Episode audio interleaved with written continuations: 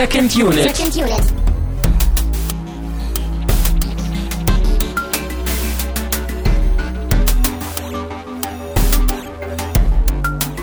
Herzlich willkommen zu einer neuen Ausgabe von Second Unit. Mein Name ist Christian Steiner. Ich habe bei mir natürlich den Auserwählten, den einen Tamino Mut. Du hast das richtige Programm geladen, auf jeden Fall. Hallo zusammen.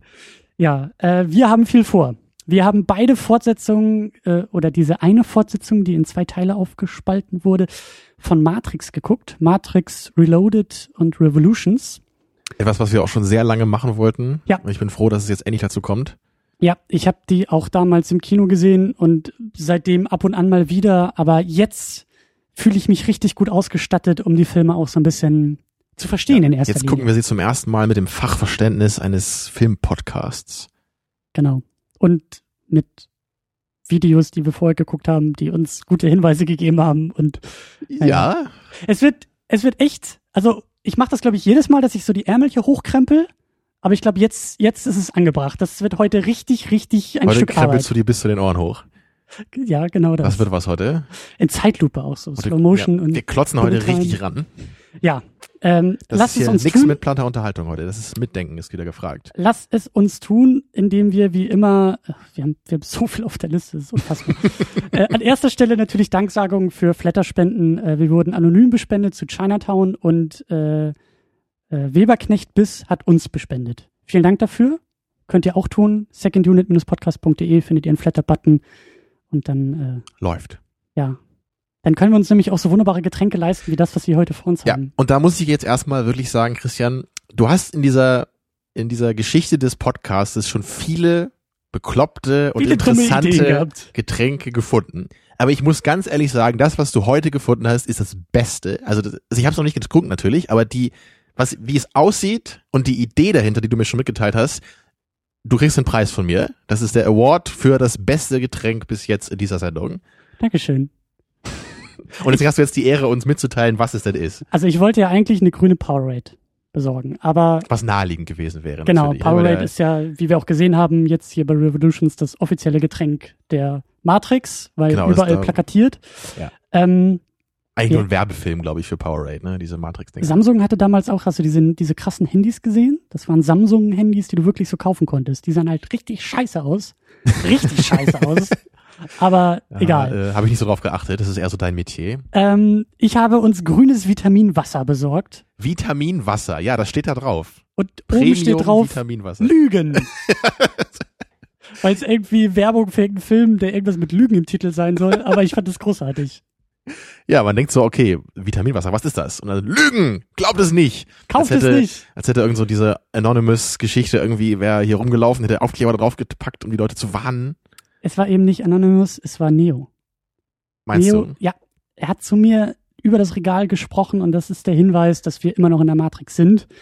Das ist alles Lügen. Ja, und das nennt man dann einen Neologismus. Ja. Soll ich dieses Wasser mal aufmachen? Mach es mal auf. Ich weiß nicht, ob du multitasken kannst. Kannst du nebenbei erzählen, was äh, in den beiden Fortsetzungen passiert? Das willst du jetzt von mir erwarten. Erstmal wollte ich sagen, hier steht drauf mit Vitaminen und Magnesium. Und dann, was ich besonders schön finde, Kalorien, Strich und von Natur aus fettarm. Denk dran, oben auf der Decke steht Lügen. Ja, aber so, man, man macht ein Wasser auf und es steht drauf, es ist fettarm. Oh, gut zu wissen, ja. Eigentlich hätte irgendwie doch draufstehen müssen, so Mineralwasser light. ja. Aber jetzt sag uns doch einfach erstmal, während ich das hier eingieße, warum du denn eigentlich dieses Wasser ausgewählt hast jetzt. Das ist ja die große Pointe. Ähm, Du hast es mir schon erzählt, Christian. Weißt du es nicht mehr? nee, ich hab's schon wieder komplett vergessen. Weil, Soll ich jetzt kurz rüberkommen und dir das ins Ohr flüstern? nee, du, du, also über das Mikrofon kannst du. Das, ist ja wirklich Mikro- grün. Ist wirklich grün? Das ist grün. Ach so, ich dachte, Das das, ist- war nur die Ja, Flasche. ich dachte, die Flasche ist durchsichtig. Das Wasser ist grün. Okay, dann ist es wirklich perfekt. Ja. Dann ist das wirklich perfekt. Ähm, das sieht echt eklig aus. Es hat so ein bisschen was von Götterspeise, nur in flüssiger Form. Ja, so Wackelpudding auf Neudeutsch. Dankeschön. Ich weiß es echt nicht mehr, was ich dir erzählt Oh, habe. da muss ich das Mann, jetzt ich erzählen. merke mir doch, deswegen machen wir den Guck mal, Podcast. du hast mir doch gesagt, du wolltest eben dieses Powerade-Getränk holen, aber du hast es nicht gefunden oder, oder du hast dann dieses Wasser gesehen und du dachtest dir natürlich sofort, ein Wasser mit Vitaminen drin, ist das möglicherweise genauso unsinnig und sinnlos wie die Fortsetzung. Das klingt nach und, mir, ja. ne, Und weil es ja natürlich auch genau die Farbe hat wie der Film. Deswegen fand ich das ja so brillant. Ich vergisst deine eigene Brillanz. Also wenn man das mal nicht Bescheidenheit nennen kann. Äh, ja, und ich würde nämlich auch diese Formulierung entschärfen wollen, weil ich glaube, ich durch diese Sichtung und durch, durch dieses Erlebnis mit dir und jetzt auch durch diese Diskussion, die wir führen werden, die Filme, glaube ich, gar nicht mehr so unsinnig finde wie, wie alle anderen. Sondern Also ich mehr denke auch, konnte, das ich Wasser ist unsinniger. Ja, und das ist, äh, es schmeckt halt auch Wir, komisch. wir haben aber schon ekligere Sachen getrunken. Wir haben, glaube ich, auch mal so ein Wasser getrunken, was auch so einen ähnlichen Apfelgeschmack dabei hatte. Vielleicht erinnerst du dich noch? Haben wir, glaube ich, vor ganz langer Zeit irgendwann Mhm. mal getrunken. Und das, das, war fand ich, wenigstens noch durchsichtig. ja, aber das fand ich auf jeden Fall ekliger als das hier. Auch wenn die Farbe natürlich echt gruselig ist. Und es ist halt auch nicht so ein Apfelsaftgrün. Es ist wirklich so ein, so ein richtig künstliches Grün. Also es sieht wirklich genauso aus wie, wie das Grün in der Matrix. So. Also, großartig. Und vor allen Dingen hast du die blauen Gläser aus dem Schrank geholt. Das ist ja Oh, Das, doppelte, das war, ja, doppelte Symbolik. wieder so ein Neologismus, glaube ich, hier, was hier passiert ist. Ja. Ähm, Genau, aber jetzt können wir uns mal an den, an den Film machen. Ne? Wir fangen natürlich an mit Reloaded. Das soll jetzt so die erste Hälfte der Sendung werden. Wir Mhm. spoilern natürlich auch, sollte klar sein. Ja. Ähm, ja, worum geht's in Reloaded?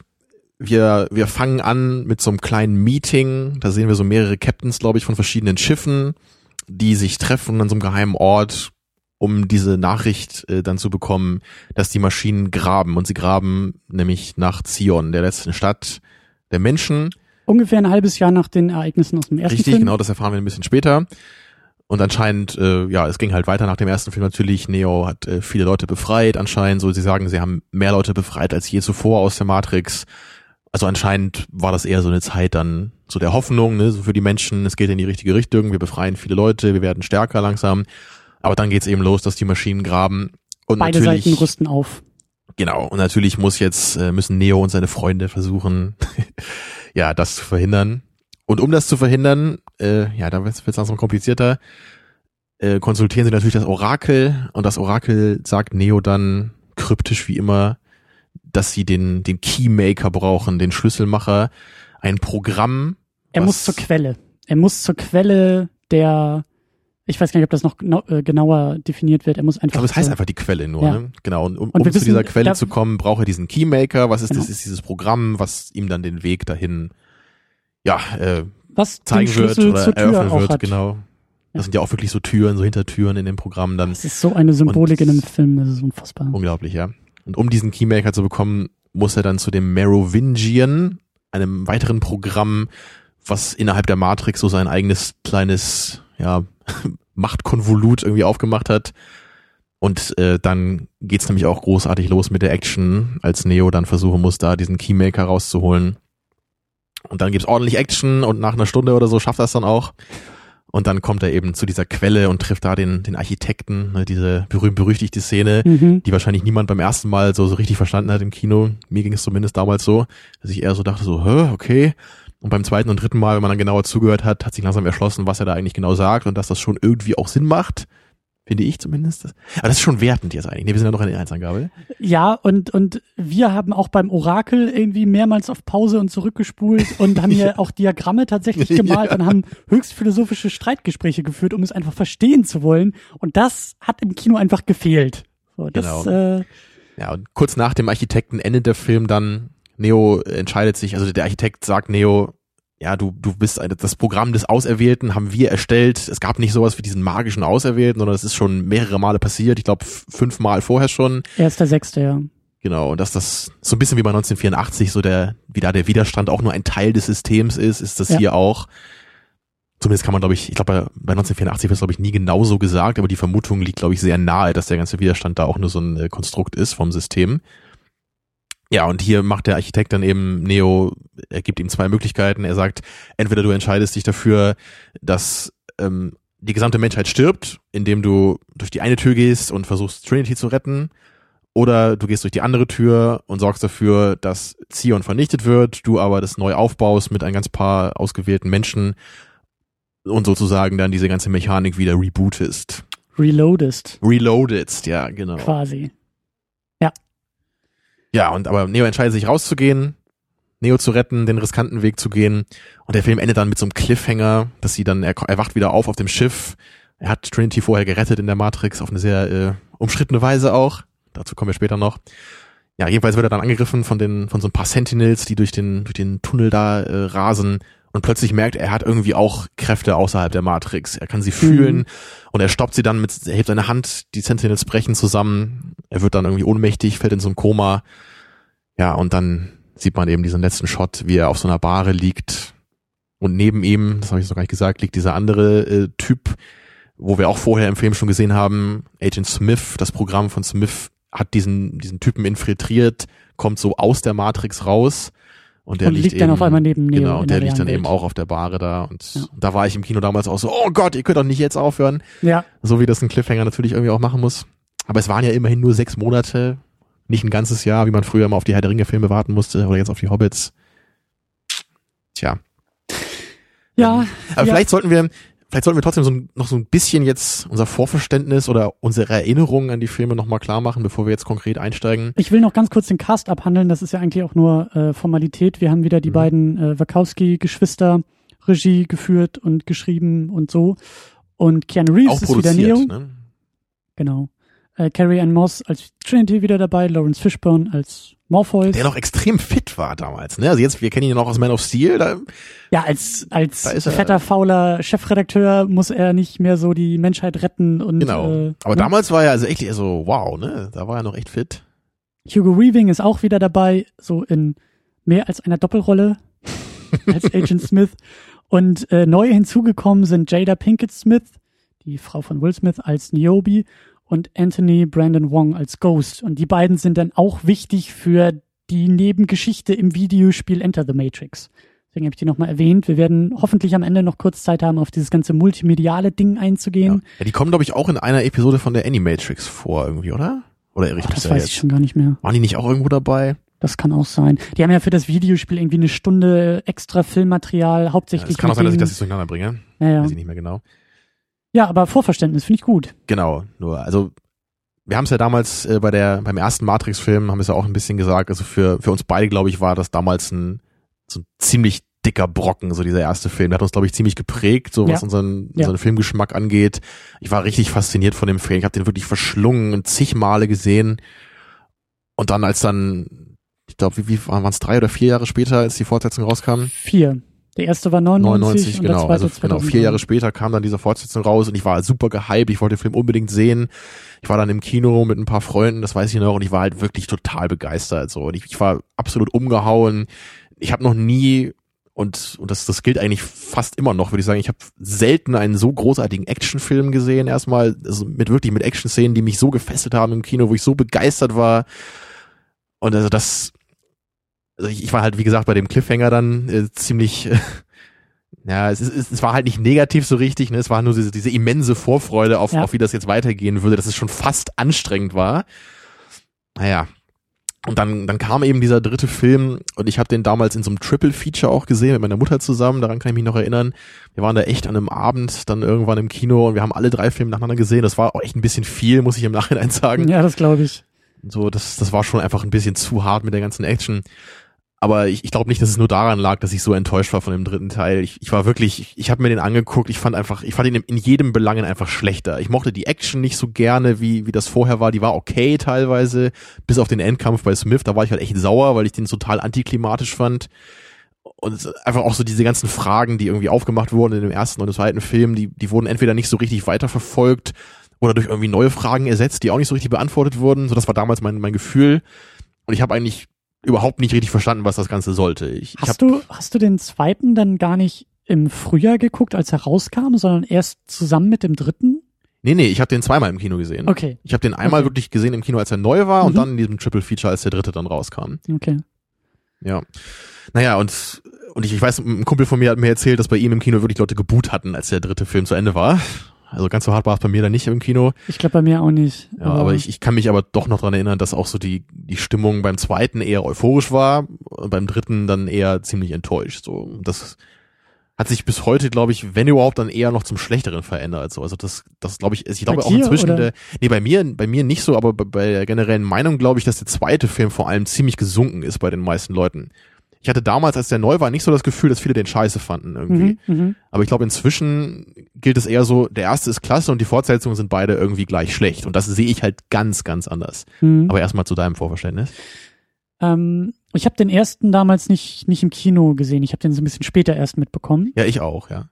Und äh, aber dann die beiden Fortsetzungen im Kino und war auch super gehypt. Und äh, ich habe gerade mal so durchgerechnet. Ich, ich glaube, ich muss irgendwie so 15, 16 gewesen sein, als, als die denn im Kino waren. Mhm. Was irgendwie, was glaube ich ein cooles Alter ist. Und, und das war einfach damals, das habe ich glaube ich bei Herr der Ringe auch in unseren Episoden gesagt, das war irgendwie eine geile Zeit fürs Kino gehen. Das, das war so geil, weil ich habe es geliebt nach dem ersten Herr der Ringe, obwohl das alles nicht mein Thema war und Fantasy und so ist ja bekannt, dass es nicht so meins ist, aber ich fand's geil, mit meinen besten Kumpels ins Kino zu gehen und aus dem Film rauszukommen und zu sagen so, nächstes Jahr geht's weiter. So, da, dann Selbe tauchen- Zeit, selber Ort. ja, und, und selbe Welt. Und so ähnlich war das bei den Matrix-Fortsetzungen halt eben auch, zu sagen, so, auch wie du gesagt hast, so der zweite hatte mir auch noch gut gefallen, der war total verwirrend, aber krasse Action und man ging raus aus dem Kino, hat natürlich viel diskutiert und hat gesagt, geil, in einem halben Jahr wieder ins Kino und dann geht's weiter, so. Nicht so wie heutzutage, wo du sagst, die Blockbuster kommen irgendwie raus, sind meistens irgendwie nur laut und dumm und anstrengend und dann gehst du raus aus dem Kino und sagst, ja, in zwei Jahren muss ich mir den Scheiß wiedergeben, weil die Fortsetzung kommt. Aber so. beim Hobbit ist es ja, also ganz so hart würde ich es da nicht sagen. Also beim ersten Beim Hobbit war Hobbit, ich. an den Hobbit habe ich auch Mhm. nicht gedacht, aber eher so an andere Filme. Ja, aber ich, ich denke so ein bisschen bei mir daran, weil ich beim ersten Hobbit auch ziemlich gehypt war und danach war ich dann, Mhm. also nach der ersten Sichtung, auch ich weiß noch, als wir die Episode aufgenommen haben, da war ich auch immer noch relativ angetan von dem Film, aber der ist auch so, so über die, über die letzten ein, zwei Jahre jetzt und auch als der zweite dann kam, obwohl ich den noch nicht wieder gesehen habe, aber er ist so ein bisschen gesunken, glaube ich, in meiner Gunst und der zweite da auch noch ein bisschen mehr und beim dritten fühle ich mich jetzt echt eher so, na komm, so, ich, ich muss jetzt halt hin, so, let's get it over with, so. Mhm. Ich, ich erwarte jetzt nicht halt irgendwie ein Meisterwerk zu sehen, vielleicht wird's ja immerhin ganz nett, wie ich die ersten beiden jetzt auch fand. Ja, aber es ist, es stimmt schon so damals bei Herr der Ringe und eben bei den Matrix-Filmen dann auch, es war, es war noch irgendwie was anderes, so. Es war wirklich so, so eine richtige Faszination, so eine völlige Vorfreude im Kino dann immer auf, sieht man jetzt das nächste große Meisterwerk, habe ich jetzt inzwischen irgendwie auch nicht mehr so, leider. Ja. Kann aber auch mit einem Alter liegen, dass man nicht mehr so begeistert ist wie früher, so von solchen Aber- Sachen. Aber lass, lass uns wirklich, lass uns in die Matrix wieder eintauchen. Wir haben echt noch viel, viel vor uns. Ähm, bevor wir uns jetzt hier nur an den, an den äh, am Vorgeplänkel noch ein bisschen aufhalten. Ähm, weil wir wollen auch ein bisschen versuchen, diese ganze, also grundsätzlich wollen wir versuchen, das war auch unsere, unsere Absicht bei der Sichtung, die Filme erstmal zu verstehen. Weil das, glaube ich, immer noch so Mhm. das riesengroße Problem ist bei diesen Filmen.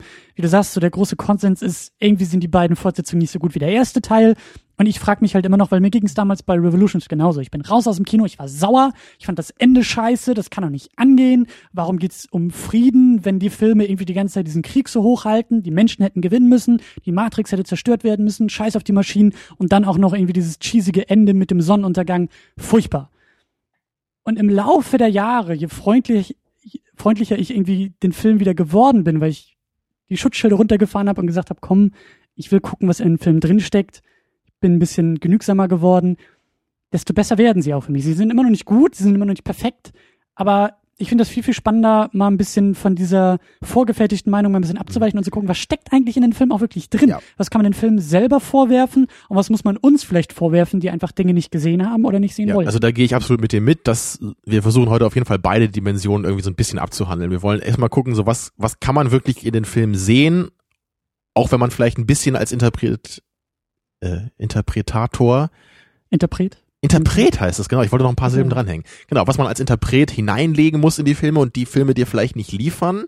Aber wenn man das vielleicht ein bisschen macht, kann man ja vielleicht trotzdem irgendwie noch ein bisschen was draus ziehen. Das wollen wir einerseits versuchen, aber natürlich wollen wir trotzdem auch ehrlich die Filme dann als Filme bewerten, auch den Plot uns angucken, nicht nur den Inhalt. Und ich muss da, glaube ich, so rein emotional für mich eher sagen, dass ich inzwischen über die Jahre Matrix Reloaded sogar noch besser fand als früher und Revolution sogar noch ein bisschen schlechter fand als damals. So, das, ist eher so ein gradueller Unterschied. In Punkten wäre es vielleicht so ein Punkt ungefähr bei mir, der jetzt Revolutions vielleicht gesunken ist noch und äh, Reloaded gestiegen ist. Und damit du dir das vorstellen kannst. Mhm. D- Ja. Die Punkte bringen mir auch so, egal. Es war jetzt nur als, ne, irgendwie, ja, damit du irgendwas hast, irgendeine Skala. Ja, aber, aber klar. Und wir haben uns eben auch jetzt so in kleiner Vorbereitung, wir haben uns hauptsächlich zwei Reviews angeguckt. Oder Mhm. kann man sagen, also du hast nämlich so einen schönen Artikel, äh, nee, Quatsch, äh, Vortrag gefunden bei YouTube, wo äh, ein jemand ich glaube im Zuge von so einem politischen Vortrags, Vortragsreihe oder so war das, wo er die beiden Filme in zwei Stunden und ein bisschen relativ kleinschrittig auseinander nimmt und die ganzen einzelnen Aspekte in allen drei Filmen sehr naheliegend und verstehbar ähm, aufschlüsselt. Mhm. Also kann ich auch nur jedem empfehlen, wirst du sicherlich auch verlinken dann, ja. sich das mal anzugucken da.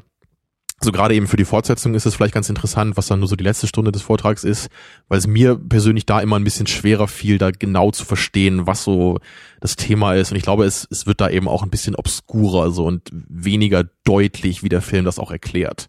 Ja. Ja, das war so das eine, was wir uns angeschaut haben. Und außerdem habe ich mir jetzt noch äh, das Review von Confused Matthew angeschaut zu dem Matrix Sequels. Nur, nur noch zwei Sätze zu Confused Matthew. Also ich, ich weiß nicht, ob viele den kennen, so im deutschsprachigen Raum. Ich bin nicht so ein wirklicher Fan von ihm, aber ich gucke mir eigentlich schon ganz gerne hin und wieder mal so ein Review an, weil er immer eine sehr starke Meinung abliefert. Auch wenn ich selten eigentlich mit der Meinung so richtig konform gehe. Und, ich, und das war jetzt aber trotzdem eine ganz gute Ergänzung für mich, weil es eben im Gegensatz zu diesem Vortrag, der sehr positiv eigentlich mit allen drei Filmen umgeht und da sehr viel rausziehen will, macht Confused Matthew wirklich das krasse Gegenteil. Und bei, bei ihm geht's nur um die beiden Sequels, aber er, er, er macht die wirklich völlig kompromisslos fertig, was er halt auch ganz gut kann so. Was, was er gut kann, was er gerne kann oder gerne macht. Mhm. Meiner Meinung nach auf jeden Fall auch ein bisschen zu hart, wie er da mit dem Film umgeht. Aber es ist eigentlich ganz cool, so als Vorbereitung diese beiden Spektren zu haben. So man hat das, das ganz krass Positive und das ganz krass Negative und muss jetzt eben gucken, wo sind die jeweiligen Punkte, so die mehr Sinn machen für mich. So, wo kann ich mit dem Film gehen? Wo muss ich eher mit der Kritik gehen? Was kann ich rausziehen? Ne? Wo muss ich den Film wirklich ehrlich sagen? Das geht so nicht. Ja, und das müssen wir jetzt irgendwie hinkriegen heute. Ja. Wir werden das ein bisschen aufteilen. Lass uns am Anfang mal ein bisschen über ähm, die Szenen auch sprechen.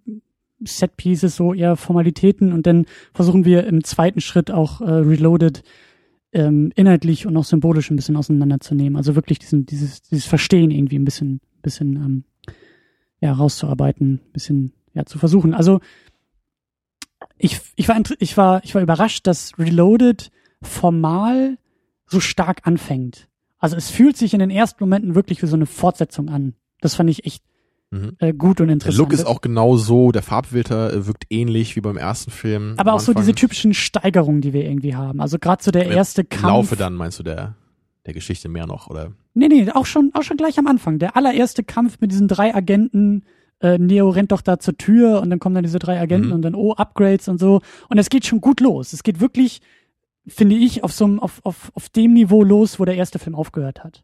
Das ist wirklich so, wir sind schnell wieder drin, wir haben schnell unsere ganzen Figuren, die wieder eingeführt werden und wir sind schnell in der Welt und die, die Fäden werden, werden sehr schnell irgendwie alle aufgemacht, die da irgendwie aufgemacht werden können. Ja, wir, und wir erfahren sofort auch ne, von diesem Plotpoint, dass die Maschinen anfangen zu graben. Da geht sofort mit los, das dauert keine zwei Minuten, dann wissen wir das so, was der große Plot sein wird für diesen Film. Genau. Dann fängt Neo eben an mit der ersten Kampfszene und dann äh, geht's dann auch los, dann sehen wir, dass er eben wirklich fliegen kann.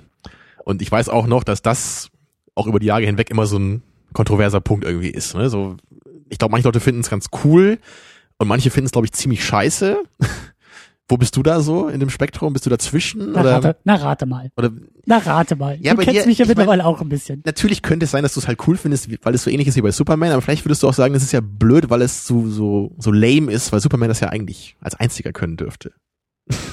ne, es ist, es ist vorherbestimmt, dass ich das gut finde. Das ist doch ganz, ganz klar. Aber du, ja? das Problem bei dieser ganzen Superman-Geschichte ist, äh, das war ja schon beim ersten Teil eigentlich auch so, dass ich gesagt habe, das wirkt ein bisschen aufge, aufgesetzt, als er da in die Kamera oder zur Kamera geflogen ist. Und jetzt haben wir einfach das Problem, das merkt man auch, finde ich, im, im Verlauf der Geschichte, Sie haben diese Tür aufgemacht, sie haben diese, diesen, diesen, diesen Ausweg aus dem ersten Film so gezeigt und jetzt müssen sie damit arbeiten und haben ein Riesenproblem, weil sie nicht wissen, wie sie damit umgehen ja. sollen, dass Neo ständig übermächtig und überstark ist. Sie haben jetzt diese Tür aufgemacht und sie versuchen, diese offene Tür zu umgehen, indem sie Neo aus einer anderen Tür rauskommen lassen, die Exakt. hunderte Meilen plötzlich weg ist von dem einen Ort. Exakt. Ja. Genau, genau so müssen sie dann eben das versuchen. So, sie sehen, Neo ist unglaublich mächtig als Writer, wie können wir jetzt dafür sorgen, dass er nicht sofort jede Action-Szene innerhalb von zwei Sekunden für sich entscheidet? Ja, wir müssen dann eben ab und zu so was man, was man ja auch in diesem Plot noch ganz gut machen kann, eben mit diesen Hintertüren in den Programmen.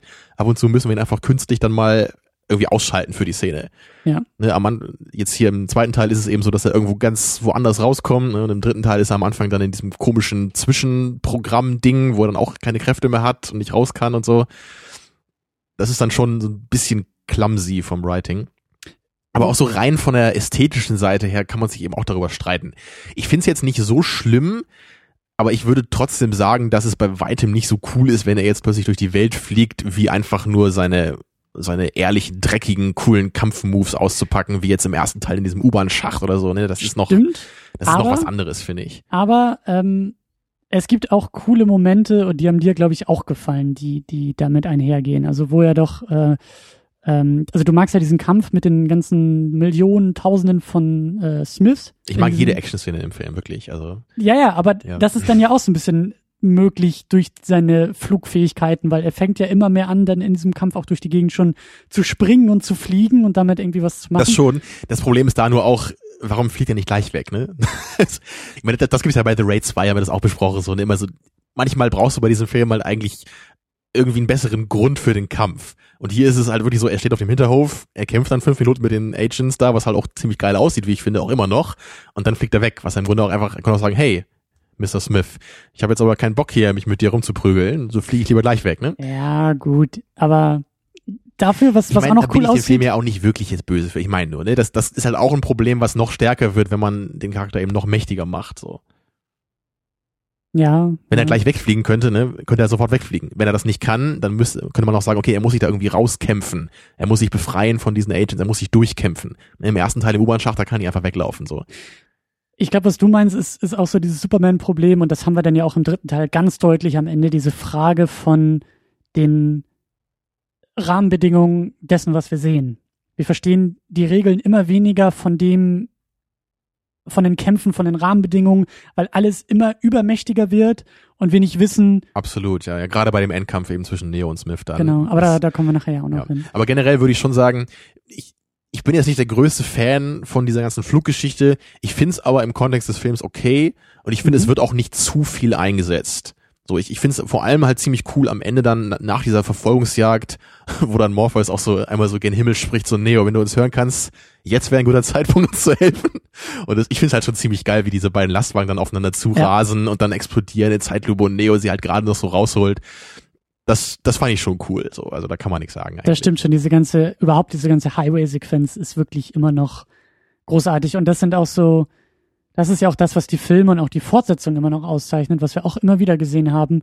Die Kombination aus praktischen Effekten mit CGI und es gibt ein paar Momente, wo man wirklich merkt, meine Güte, sind die Filme schlecht gealtert, aber das sind kurze Ausschnitte in kurzen Momenten, während ähm, grundsätzlich die Filme sehr gut gealtert sind, weil eben so viele tolle Sets auch benutzt Ja. wurden und die Action, gerade die Verfolgungsjagd auf dem Highway zu großen Teilen wirklich mit praktischen Effekten gemacht das ist. ist für mich das gleiche Gefühl wie bei meinem ersten Raimi Spider-Man. Haben wir damals ja auch gesagt. Ne?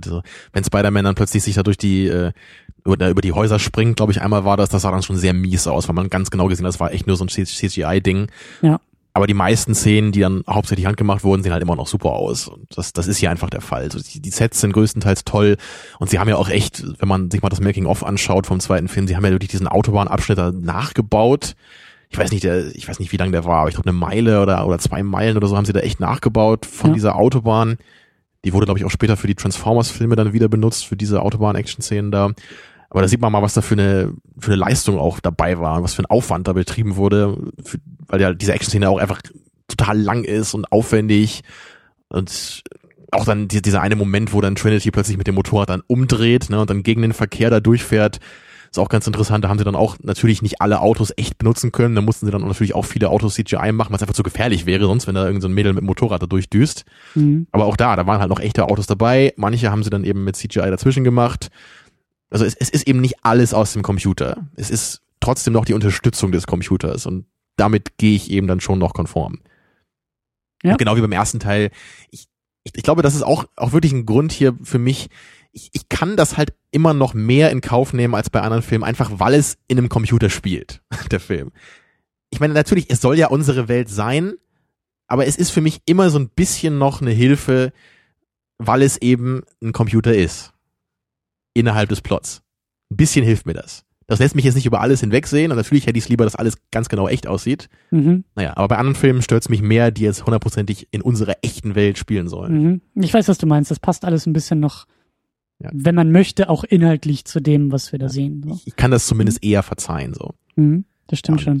Aber ähm, ja, wie schon gesagt, also viele Effekte halten immer noch, immer noch ziemlich gut. Zion ist eigentlich auch ein geiles Setting. Zumindest hast du das gesagt, als wir es gesehen haben? Fandst du es nicht?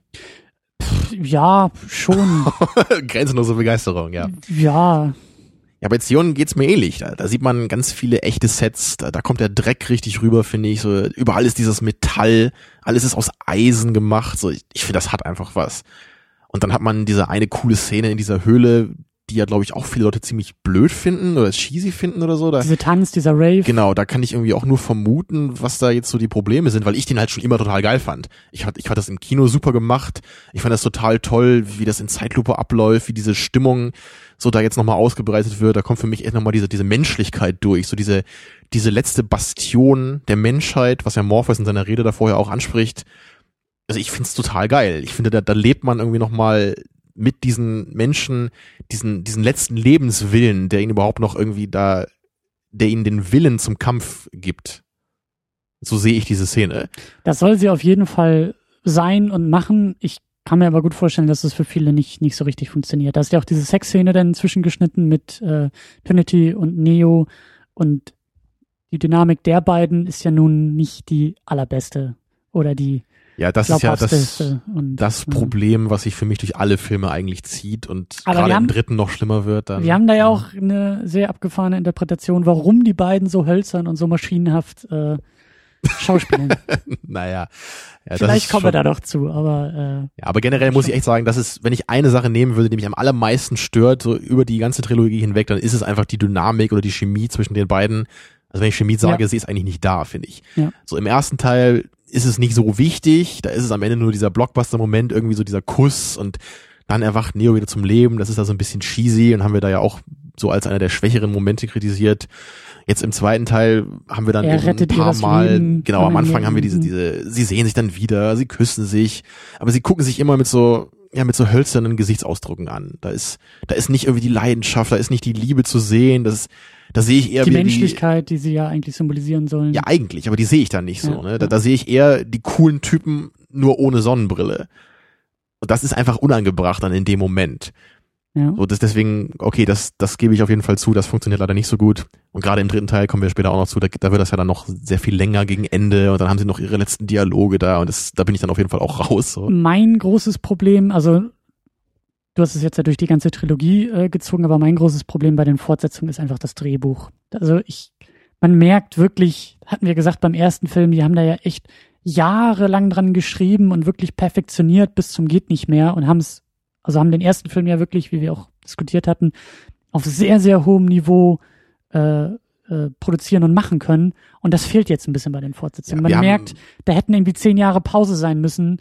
Und in den zehn Jahren hätten sie immer wieder am Film arbeiten, am Drehbuch arbeiten müssen, weil es wirkt einfach bei den Fortsetzungen so, als ob da echt noch so ein paar Revisionen fehlen. Als ob die Grund, Grundideen da sind und die Grundstrukturen und die Grundmotive und, und all diese grundlegende Arbeit verrichtet ist und gut ist, aber es fehlt noch die, die Sorgfalt und die Ausführung noch dahinter. Das, Ja, das stört mich so ein bisschen. das sehe ich beim dritten auch noch deutlich mehr als beim zweiten.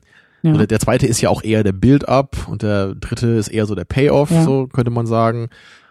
Und deswegen stört mich, glaube ich, beim zweiten weniger, weil man da immer noch, und ich damals auch erwartet habe, dass viel dann eher im dritten Teil noch mehr erläutert wird, mehr zu Ende gebracht wird. Ne? Das kam halt dann nicht. Aber deswegen werfe ich das persönlich im zweiten immer weniger vor.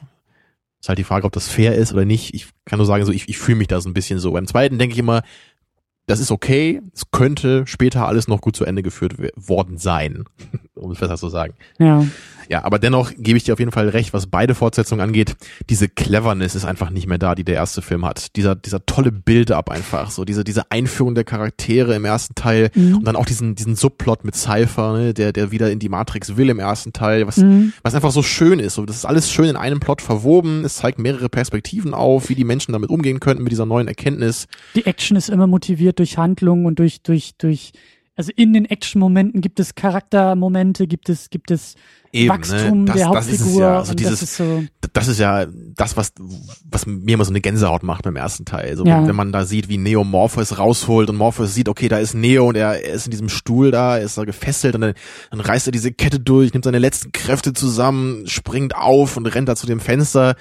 Ne, das ist so ein, ein richtig toller Moment in dem Film. Oder natürlich in dem U-Bahn-Schacht am Ende, so wenn Neo dann zum ersten Mal nicht wegläuft vor dem Agenten, sondern sich ihm zuwendet und dann auch sagt so, komm her hier. Ne, so, das sind besondere Momente, die die Action noch toller machen als einfach nur das, was gerade passiert. Und das ist ja auch meine Theorie jetzt bei den Fortsetzungen, warum ich sie auch nicht ganz so schlecht finde.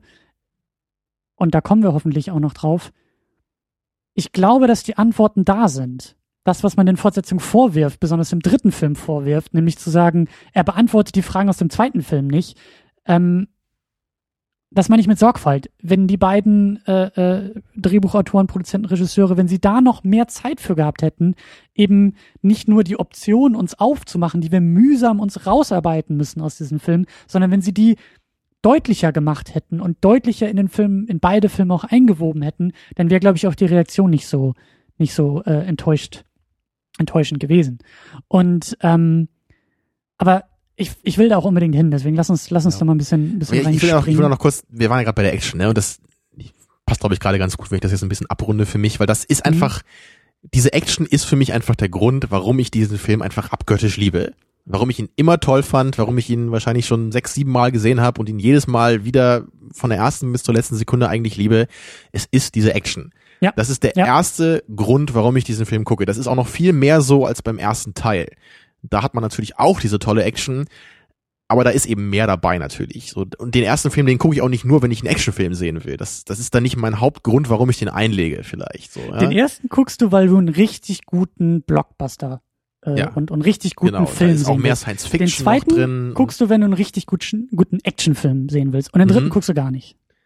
Den dritten gucke ich dann wahrscheinlich, wenn ich beide geguckt habe, weil ich mich dazu verpflichtet fühle. Oder Okay. in der verzweifelten Hoffnung ist beim dritten, vierten Versuch endlich was, was rauszuholen. Ja. Ja, aber diese Action, die funktioniert für mich einfach, obwohl, wie ich ja eben gesagt habe, obwohl die nicht so toll motiviert ist wie im ersten Teil und wir eben nicht diese Momente haben, oder zumindest nicht in dem Ausmaß, dass Charaktere jetzt wirklich über sich hinauswachsen können.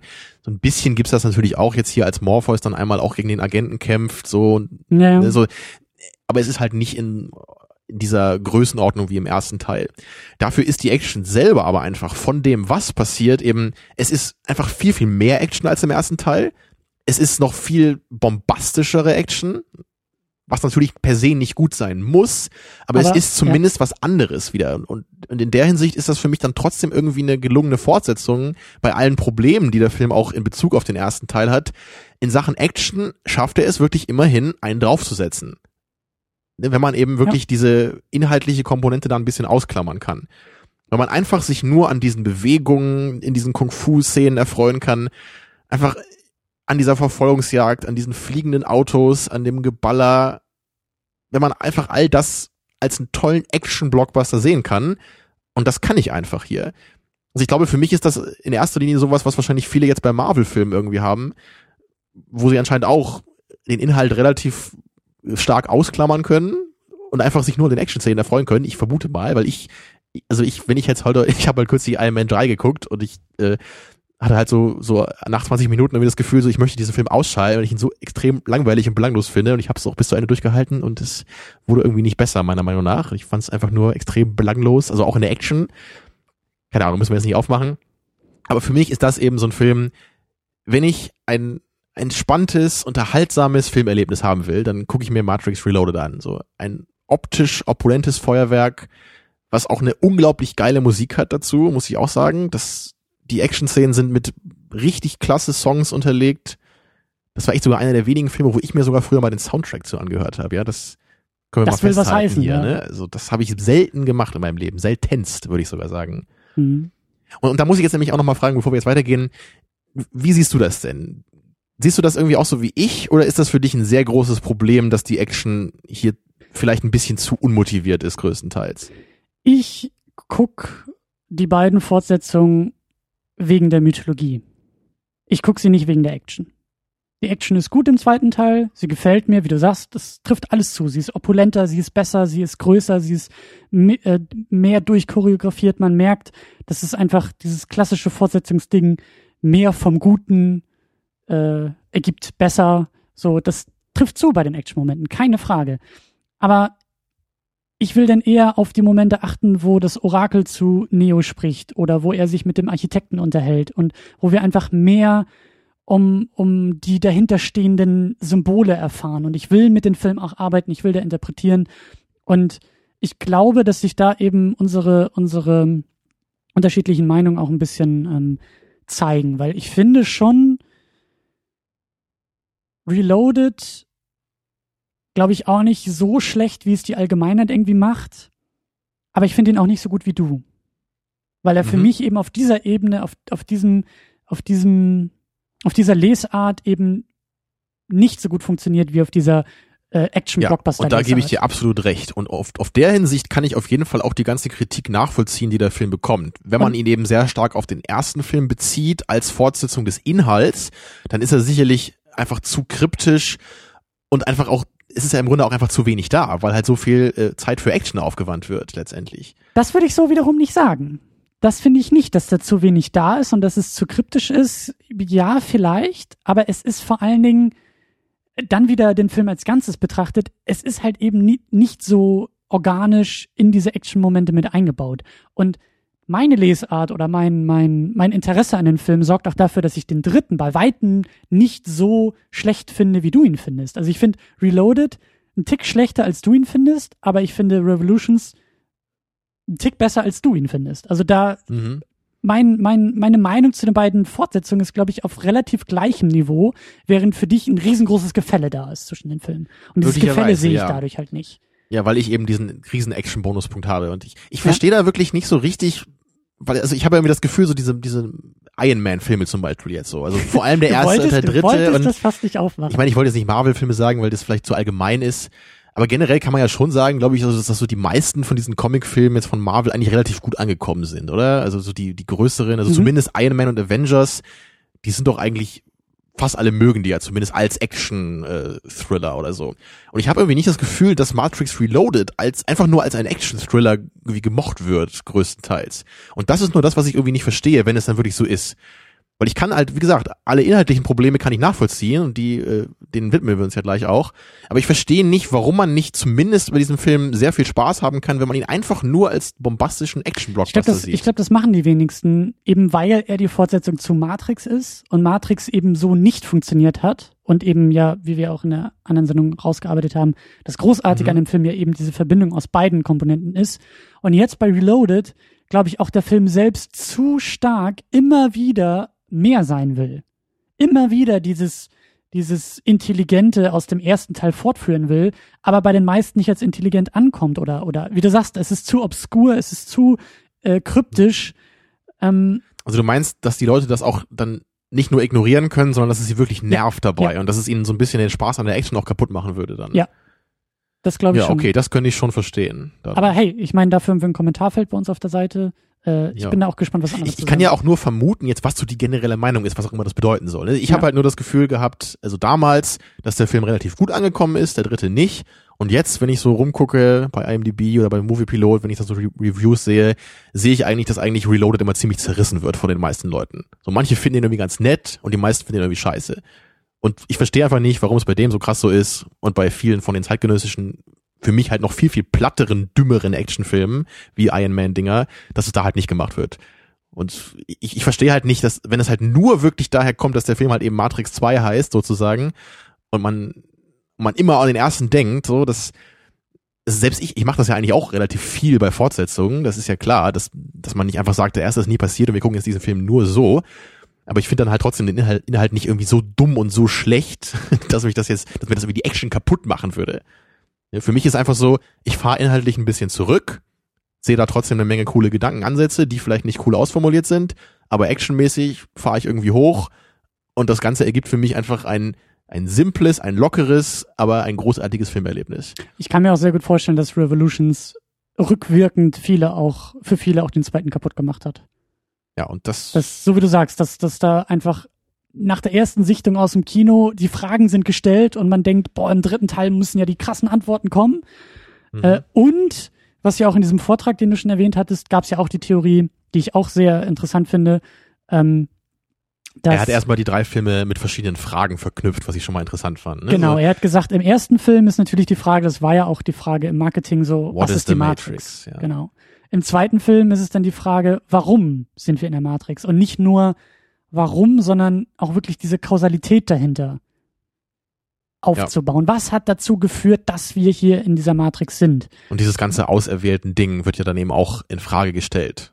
Genau. Was ja im ersten, im ersten Film war das ja eher der Ausweg aus dieser Misere. Und jetzt im zweiten Film ist es eben als Teil des Systems entblößt, entblößt worden. Genau. Und im dritten Film ist dann eben dann die Frage, wie kommen wir, wie kommen wir tatsächlich raus aus der Matrix? Wie können wir diesen ganzen Konflikt Mensch gegen Maschinen, wie, wie kann mhm. der äh, ausgehen. Aber wie du gesagt hast, beim zweiten Film ist es eben diese, auch diese, diese, ähm, ja, dieses, ich kann das schon verstehen, dass das, ich glaube, dass Morpheus am Ende des zweiten Teils stellvertretend für sehr, sehr viele Zuschauer einfach ist. Morpheus hört von Neo die neue Wahrheit, die neuen Erkenntnisse, nämlich der Auserwählte ist Teil des Systems. Ähm, die Prophezeiung muss in Frage gestellt werden, alles muss in Frage gestellt werden und Morpheus will es nicht. Morpheus will diese neuen Fakten, diese neue Wahrheit nicht annehmen. Und ich glaube, dass viele genauso rebelliert haben und gesagt haben, dass die Antworten, die der Film schon liefert, die Fortsetzung und die er dadurch ja auch den ersten Teil wiederum in Frage stellt, ich glaube, das wollten die meisten Leute gar nicht. Ja, und also in dem Vortrag ist ja so seine Theorie so ein bisschen, dass das die ganzen Filme eben eine Allegorie sind und sich das Ganze eben auf unseren wirklichen Gesellschaftszustand eben bezieht, in dieser abgefahrenen Science-Fiction-Idee natürlich. Mhm. Aber dass es eben für viele Leute ein interessanter Gedanke ist, analog gesehen herauszufinden, was ist die Matrix? Also was ist irgendwie dieses Kontrollsystem, was irgendwie bei uns in der Gesellschaft vorherrscht, dass sie sich damit noch gerne befassen. Aber eben danach, bei den Fortsetzungen, da beim zweiten Teil geht's eben dann weiter. Da geht's halt wirklich dann darum, nicht nur das System zu sehen, sondern sich auch wirklich zu fragen, warum gibt es dieses System in dieser Form und was genau macht das mit uns? Und das sind die unangenehmen das, Fragen. Davon geht er zumindest aus. Ich weiß nicht, ob ich das auch so sehen würde. Und äh, er meint eben, dass es dadurch, es wird unangenehmer, sich damit auseinanderzusetzen als Zuschauer. Und beim dritten wird das Ganze dann eben auf die Spitze getrieben, wenn es dann darum geht, das System, man hat es, man hat es äh, erkannt, man hat gesehen, warum es da ist, auf sich selbst bezogen und jetzt geht es darum, es zu überwinden. Und das erfordert natürlich dann den größten Schritt oder den größten Leap of Faith, so. Und das, seine Theorie ist dann eben, dass deswegen die Filme so immer weiter runtergehen im, ja, im, wie sagt man so, in der Gunst des Zuschauers. Weil es für ihn, für den Zuschauer unangenehmere Denkweisen sind, die da zutage kommen. Ja, ich finde das zwar interessant, aber ich glaube nicht so richtig, dass dass das der Hauptgrund ist, warum die Filme so gefloppt sind. Ich, ich glaube schon, dass man den Hauptgrund doch eher wirklich in, in Plot und in der Geschichte finden kann, als jetzt in der Unannehmlichkeit der Denkweisen, die dem Zuschauer da aufgezeigt werden. Ich würde auch nicht sagen, das ist der einzige Grund. Ich würde auch sagen, dass die Filme filmisch schlechter geworden sind. Eben, wie schon erwähnt, da fehlt einfach irgendwie die Sorgfalt im Drehbuch da fühlt sich das alles nicht mehr so organisch an. Da sind auch manchmal, wie du sagst, das Schauspiel, es wird immer wichtiger, die Beziehung zwischen Trinity und Neo. Beide sind aber hölzerne äh, Schauspielroboter, die da irgendwie vor uns her, äh, ja was eigentlich, spielen tun sie ja nicht, aber funktionieren. Funktionieren und das hinzukommt zu dieser vielleicht unangenehmen Wahrheit, die da zutage tritt. Tja. Aber und genau, lass uns jetzt mal zu dem zu dem eigentlichen äh, vielleicht eigentlich ein Problem, ich weiß es auch nicht, aber zu dem zu der Kontroverse den, kommen. Ist, ich finde eher zu den spannenden Fragen, zu den zu den zu den spannenden ah, Diskussionen, die, die man führen Die sind kann. nicht weniger spannend als die Action. Ja, aber das ist, das ist ja gerade so. Die, die Action hat dich jetzt befriedigt. Du bist mit mir aus dem Kino gekommen. Du hast dein, deine fünf Kilo Popcorn und deine drei Liter Cola getrunken. Jetzt ist ja vielleicht auch noch ein bisschen Zeit zum Nachdenken. Genau das. Ja, also ich denke, der der wichtigste Moment für den Inhalt des Films ist vermutlich das erste Aufeinandertreffen von Neo und dem Orakel, würde ich sagen. Also da, da treffen sich die beiden, sie haben wieder dieses erneute Gespräch, was ja im ersten Teil auch sehr wichtig war und sehr zentral für die Entwicklung von Neo. Und jetzt geht's eben weiter und da wird ja dann dieser, ja, dieser, dieser Dialog aufgemacht, diese Kontroverse mit, mit Choice. Das ist ja wahrscheinlich so das Schlagwort, ne? also die Wahl, die ja. der Mensch irgendwie haben soll. Und da äh, das habe ich jetzt auch nochmal in dem Confused Matthew Review nachgeschaut, weil da ähm, hat er ziemlich da seinen Shitstorm abgelassen, so in Bezug auf den Punkt. Also er ist auch Philosophiestudent, genau wie wir. Und äh, ihm ist es sehr wichtig, glaube ich, dass äh, Begriffe richtig benutzt werden in dem Film. Und man kann sich sicherlich darüber streiten, ob das, was hier als Choice definiert wird, auch so dem Common Sense nach als Choice bezeichnet werden würde. Und darüber haben wir gestern auch schon intensiv hier in Vorbereitung diskutiert. Ich hoffe, wir können das jetzt halbwegs rüberbringen. Und dazu muss man wahrscheinlich ein bisschen weiter ausholen sogar. Ähm, wenn man sich jetzt unser Universum vorstellt, dann gibt es eigentlich, wie ich finde, zwei Möglichkeiten, wie man sich der Sache nähern könnte.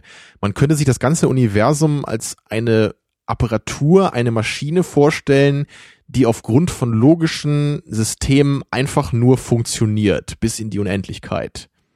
Kausalität. Genau, die, genau, Kausalität ist das Stichwort, natürlich, genau. Also ein, ein System, was rein aus Kausalität besteht.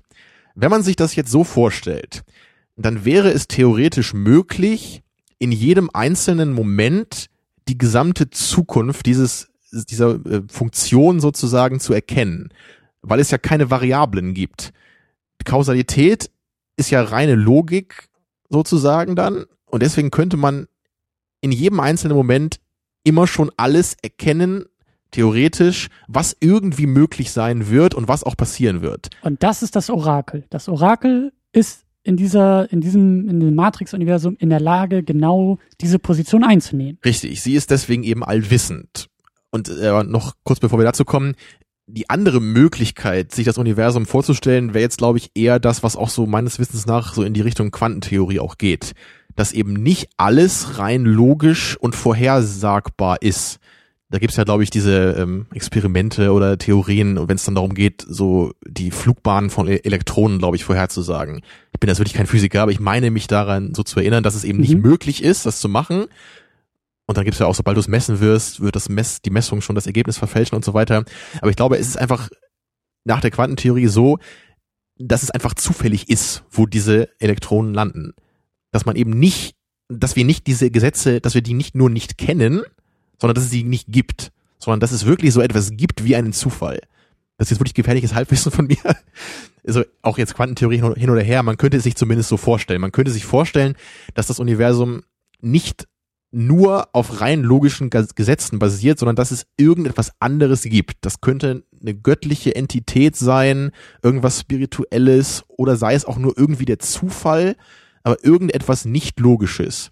Und ich meine, dass es in diesem Film nicht so angenommen wird. Eben genau, weil du nämlich sagst, das Orakel ist eben diese allwissende Instanz, die die Zukunft kennt, die den Weg jedes einzelnen Menschen kennt, also den Ausgang aller Dinge weil sie die Einsicht hat in die perfekte Kausalität. So definiere ich das hier für mich oder so sehe ich das. Und jetzt ist natürlich dann das Interessante, wenn Neo an, an dieses Wesen, wenn man es denn so nennen will, tritt. Weil Neo ja, ja eben ähm, genau das ja, ablehnt. Prophezeiung. Ja, genau, er, er lehnt es erstmal ab. Das haben wir im ersten Teil auch so schön äh, schon eingeführt gehabt. So, da fragt das Orakel ihn, oder fragt Morpheus, ich glaube Morpheus, Morpheus fragt ihn, ne? Er fragt ihn, warum glaubst du nicht an Vorhersehung? Und Neo sagt, ich mag den Gedanken nicht, äh, mein Leben nicht unter Kontrolle zu haben. So, ne? Und, und das, das ist natürlich der Gedanke, der dieser Frage jetzt zugrunde liegt. Jetzt ist Neo im zweiten Teil allerdings so, dass er er hat ja am Anfang des Films diese, diese Vision von Trinity, die aus diesem Haus fällt und dann irgendwie stirbt. Also er, er bewegt sich sozusagen einen Schritt in Richtung des Orakels. Und sie sagt ja auch, du hast jetzt auch das zweite Auge oder so. Also er kann jetzt eben teilweise dann auch in diese Zukunft sehen oder eben anders gesagt, er hat Einsicht in diese reine Kausalität aller Ereignisse. Und deswegen kann er diesen einen Moment sehen. Ich hoffe, ich bringe das jetzt halbwegs verständlich rüber, so wie ich das verstehe. Ich würde ähm, da schon wieder ein wenig widersprechen wollen. Du kannst ja gleich gerne nochmal deine, ja. deine Kontrasicht geben. Ich, ich sage ja nur, wie ich das verstehe. Das ist ja nicht in Stein gemeißelt. Und jetzt fragt dann eben Neo, wenn ich denn jetzt dieses, dieses zweite Auge irgendwie habe, warum kann ich denn dann nur diesen einen Ausschnitt sehen? Aus dieser Zukunft? Warum sehe ich nicht, was mit äh, was Trinity passiert? Führt, ja. Genau. Warum sehe ich nicht, was dahin führt und warum sehe ich nicht, was danach passiert? Sondern warum sehe ich nur diesen Ausschnitt? Und dann sagt das Orakel eben, und jetzt wird es halt eben kompliziert. Ja. Er, sie sagt, du kannst eben nur die Entscheidungen verstehen, nee, äh, sehen, die du verstanden hast. Für dich. Und da denkt man natürlich erstmal so, hä, okay. Ja, und darauf muss man sich jetzt dann eben ein bisschen einlassen, was genau das bedeutet. Und vor allen Dingen sagt sie ja auch schon, ähm, ich glaube, als die beiden direkt aufeinandertreffen, äh, glaube ich sogar, warum bin ich hier? Oder, oder er fragt irgendwie eine Frage und sie sagt, ähm, du hast dich schon längst entschieden, du musst jetzt deine, Entsch deine schon getroffene Genau. Entscheidung nur noch verstehen. Du bist nicht hier, um dich zu entscheiden. Die Ja. Entscheidung hast du schon getroffen. Du bist hier, um deine Entscheidung zu verstehen. Ja. So, und da, da wollte ich nämlich jetzt nochmal kurz auf Confused Matthew hinaus und dann ge- ergebe ich den Erzähl, Erzählsack weiter zu dir. Weil nämlich da Confused Matthew eben auch gewisserweise zu Recht dann einwirft, um es mal vorsichtig zu formulieren, wie er das tut. Er sagt eben, dass das eigentlich nicht das ist, was wir als Choice bezeichnen würden. Als philosophischen Begriff, würde ich mal sagen. Mhm. Weil normalerweise würden wir eben sagen, ein- eine Entscheidung ist etwas, was wir bewusst treffen. Zumindest könnte man es so, es so definieren und ich würde es auch so definieren. Dass man, das, es muss immer ein bewusster Moment sein, damit wir das Entscheidung nennen. Es muss also einen Akteur geben, der bewusst die Option hat, zwischen vielen ja, Möglichkeiten auszuwählen und sich dann für eine zu entscheiden. Und dann nennen wir das Entscheidung. Jetzt könnte man aber eben, so wie das im Film, glaube ich, auch gemacht wird, den Entscheidungsbegriff ein bisschen aufweichen oder anders verstehen und das Ganze eher auf so ein unterbewussteres Level zu bringen. Und das, Ja. das sagt der Architekt nämlich am Ende auch. Der Architekt sagt, glaube ich, ungefähr, die, die Menschen haben die Matrix zuerst nicht angenommen, weil sie keine Entscheidungsmöglichkeit hatten. Und deswegen sind die, die Ernten ausgefallen und so, was im ersten Teil ja auch gesagt wurde, ne, also die perfekte Welt wurde nicht angenommen.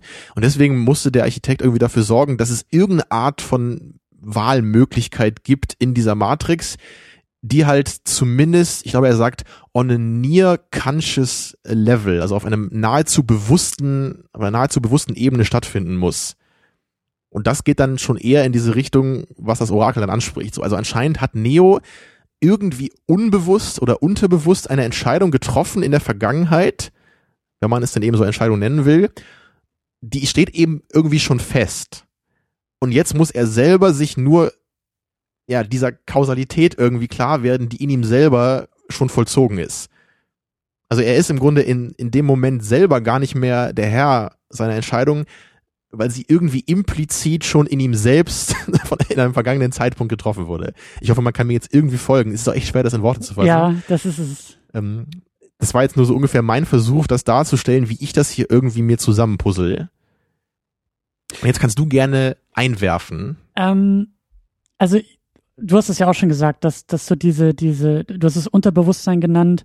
Ich glaube auch, dass es so ein bisschen darum geht, oder du wertest die Vernunft, die Ratio und die bewusste Entscheidung sehr, sehr hoch. Du kannst dich halt, du kannst dir kaum vorstellen, dass es überhaupt unbewusste Entscheidungen geben kann oder überhaupt ein, ein, ein, einen unbewussten Menschen geben kann. Ja, zumindest ist es eben fragwürdig, das dann auch Entscheidung zu nennen. Das ist das Einzige, Ja. was ich sagen wollte dann. Ja, aber ähm, ich finde schon, dass da was dran ist. Das ist halt so diese typische Bauchentscheidung, die man vielleicht dann eher so, so nennen würde. Ähm, diese Entscheidung, die man aus dem Bauch heraus getroffen hat, eben über die man sich vielleicht gar nicht bewusst ist, dass man sich entschieden hat, aber eben auch Ja, gar nicht gerade bewusst, warum würde man ich- sich entschieden hat. Genau, also das, das würde ich dann versuchen, so ein bisschen vielleicht so für diese Sicht des Films dann eben auch anzuführen. So vielleicht könnte man sich vorstellen, also man, man denkt vielleicht, hey, ich bin ein super Familientyp, so als Beispiel, ja, und, und deswegen äh, besucht man seine Familie dauernd oder so, aber merkt irgendwann vielleicht, man ist unglücklich. Aus irgendeinem Grund. Und dann vielleicht Jahre später merkt man dann irgendwie, hey, ich bin eigentlich gar nicht so ein Familientyp, aber ich habe das damals immer so gedacht. Ne? Und im Grunde könnte man dann vielleicht sagen, habe ich mich eigentlich damals schon entschieden, meine Familie vielleicht gar nicht so wichtig zu nehmen oder so. Oder ich habe mich entschieden, einen anderen Weg im Leben zu gehen, als mich auf meine Familie zu konzentrieren oder so. Das war jetzt nur so ein Beispiel. Ne? Das, da könnte man eben sagen, im Grunde ist diese Entscheidung damals irgendwie schon getroffen worden, aber ich bin mir dieser Entscheidung vielleicht erst jetzt bewusst geworden, weil ich so erst jetzt diese Retrospektive habe und erst jetzt dann auch so meine eigene Kausalität eben richtig erkennen kann. Genau, oder vielleicht auch zu sagen, ähm, mir fällt jetzt erst auf, dass ich die letzten Jahre meines Lebens äh, meine Familie ins Unglück gestürzt habe, weil ich diese Familie nie haben wollte. Ich habe mich damals schon gegen diese Familie entschieden, bevor sie da war, habe sie trotzdem gegründet, geführt, äh, als Familienoberhaupt angeführt, aber war immer Mhm. unglücklich dabei.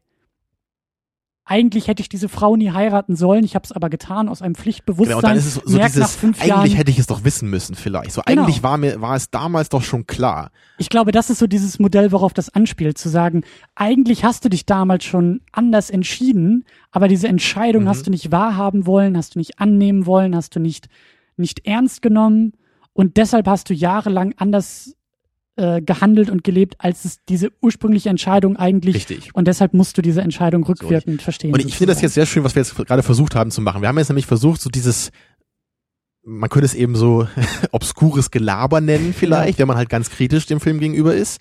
Aber man kann eben auch versuchen zu gucken, ob das irgendwie Sinn macht, was da gesagt wird. Auch wenn vielleicht die Begriffe nicht richtig passen. Ich will da, ich will da noch eine Sache, weil wir haben diesen Zeitstrahl haben wir hier noch auf dem Tisch liegen. Ich will nämlich ja, ja. äh, so wie so wie ich das gedeutet habe und wie ich das sehe, ist halt, wir haben halt eben einen, einen unendlichen Zeitstrahl oder eben einen endlichen, wenn es ein menschliches Leben ist. Und du hast auf diesem Zeitstrahl kannst du beliebig oft ein, eine Einkerbung machen und diese Einkerbung nennst du jetzt. Mhm. Der Moment jetzt. In diesem Moment jetzt wird der Zeitstrahl aufgeteilt in Vergangenheit und Zukunft. Das Jetzt trennt Vergangenheit von der Zukunft. Und der Mensch ist in der Lage, aus dem Jetzt zurückzublicken in die Vergangenheit und rückwirkend eine Kausalitätskette aufzubauen. Die Fähigkeit haben wir, indem wir sagen, immer wieder neu fragen, was hat zu diesem Moment geführt? Könnten wir jetzt auch machen. Was, warum sitzen wir jetzt beide vor diesem Mikrofon in Kiel? Darauf gibt es eine Antwort. Das ist dann sozusagen das neue Vergangene jetzt. Und auf dieses können wir auch wieder uns beziehen und fragen, warum kam es dazu, bis wir dann irgendwann bei unserer Geburt landen müssten und schon haben wir unser komplettes Leben in einer Kausalitätskette mit verschiedenen Entscheidungsmomenten äh, durchdekliniert. So, das ist unser Leben bis zu diesem Jetzt. Ja, und wir können dann Und- auch genau sagen, ne, klar, dieser Schritt folgte auf den Schritt, Genau. dieser Schritt wir folgte können auf das den aber nur in Schritt. diese so. Richtung machen. Wir können immer nur Eben, ja. von jetzt in die Vergangenheit gucken und rückwirkend äh, diese Kausalitätskette und eben diese Entscheidungen äh, und wenn man will, kann man das überbauen und sagen, daher war alles vorbestimmt, dass es so kam, will ich gar nicht machen, aber wir können halt nur rückwirkend in die Vergangenheit gucken und da Kausalitäten äh, feststellen. Uns ist es eben nicht möglich als Menschen, wie du sagst, diese göttliche Perspektive, wie das Orakel hat, einzunehmen und aus dem Jetzt und aus der Vergangenheit Vorhersagen für die Zukunft Ja, zu machen. dafür bräuchte man nämlich Allwissenheit. So, und das haben wir als Menschen eben nicht. genau. Man müsste dieses Jetzt, wie du es nennst, ne, diesen Moment, den müsste man eben in jedem einzelnen Detail vollkommen durchschauen können. Wir bräuchten vor allen Dingen auch so ein, so ein wie, wie du gesagt hast, so eine göttliche Perspektive. Wir bräuchten, wir müssten aus unserem eigenen Leben heraustreten können und von oben auf uns selbst gucken, von außen auf uns selbst gucken, um das vielleicht irgendwie machen zu können. Deswegen ist Genau. es vielleicht auch eher möglich, dass ein guter Kumpel dann zu dir sagt, war doch völlig klar, dass du in dem Moment so und so handelst, das habe ich doch vorhersehen können, Das dass so diese genau- Beziehung scheitern wird. Und du das das wäre so ein aber, bisschen das kleine Beispiel dafür. Ne? Und das Ding ist dabei einfach, dass du selber und dein eigener freier Wille irgendwie so eine Art Variable bist in diesem Ding. Und das wäre dann in dem Beispiel eben so, wenn jemand von außen dann schaut, der kann dann mit dieser nötigen Distanz, wie man sagen würde, dann eher erkennen, okay, der ist ja der und der Typ und der lernt jetzt die und die Frau kennen, ist ja irgendwie klar, dass das nicht funktionieren wird. Aber man selber ist dann eben durch andere Gefühle vielleicht irgendwie ne, verblendet. Das ist jetzt ein sehr plattes Beispiel dafür. Und ich glaube auch, der entscheidende Moment ist, man selbst will als ein autonomes Wesen sich, sich selbst Richtig. verstehen. So wie Neo auch. Wenn Neo von Genau außen das, immer ja. wieder hört, das ist vorbestimmt, das war klar, das, dann rebelliert er immer. Er rebelliert gegen dieses Modell. Er will nicht Mhm. von außen lesbar sein. Und ich glaube, das ist dann, Ja. was auch in dem Vortrag das Argument ist, das Problem auch des Zuschauers im Kino, Mhm. dem bei Reloaded gesagt wird, du bist nicht so autonom, wie du denkst, sondern deine, dein autonomer freie Wille existiert gar nicht. Du bist genauso Teil des großen Systems wie alle anderen Genau, ich, ich Ameisen. habe das Gefühl, ich könnte das jetzt vielleicht noch ein bisschen abrunden, weil ich habe nämlich das Gefühl, genau das ist nämlich der Knackpunkt. Und ich glaube, man kann das ein bisschen auflösen. Wir haben eben den Unterschied hier, genau wie du auch gerade schon gesagt hast, wir haben die menschliche Perspektive, eben der nicht Allwissende, der den eigenen Willen hat oder sich zumindest so fühlt, als hätte er ihn. Und wir haben die göttliche Perspektive. Und diese beiden Perspektiven sind natürlich was anderes. Und im Grunde ist die allwissende Perspektive immer die höhere. Und es ist so, aber ich sehe es im Grunde nicht als einen Widerspruch an. Und ich hoffe, das ist jetzt auch äh, nicht zu kompliziert, um es irgendwie verstehen zu können. Also stellen wir uns jetzt Tamino vor, ja, mit all seinen Charakter, Trademarks und äh, ne, was auch immer. okay, warte kurz.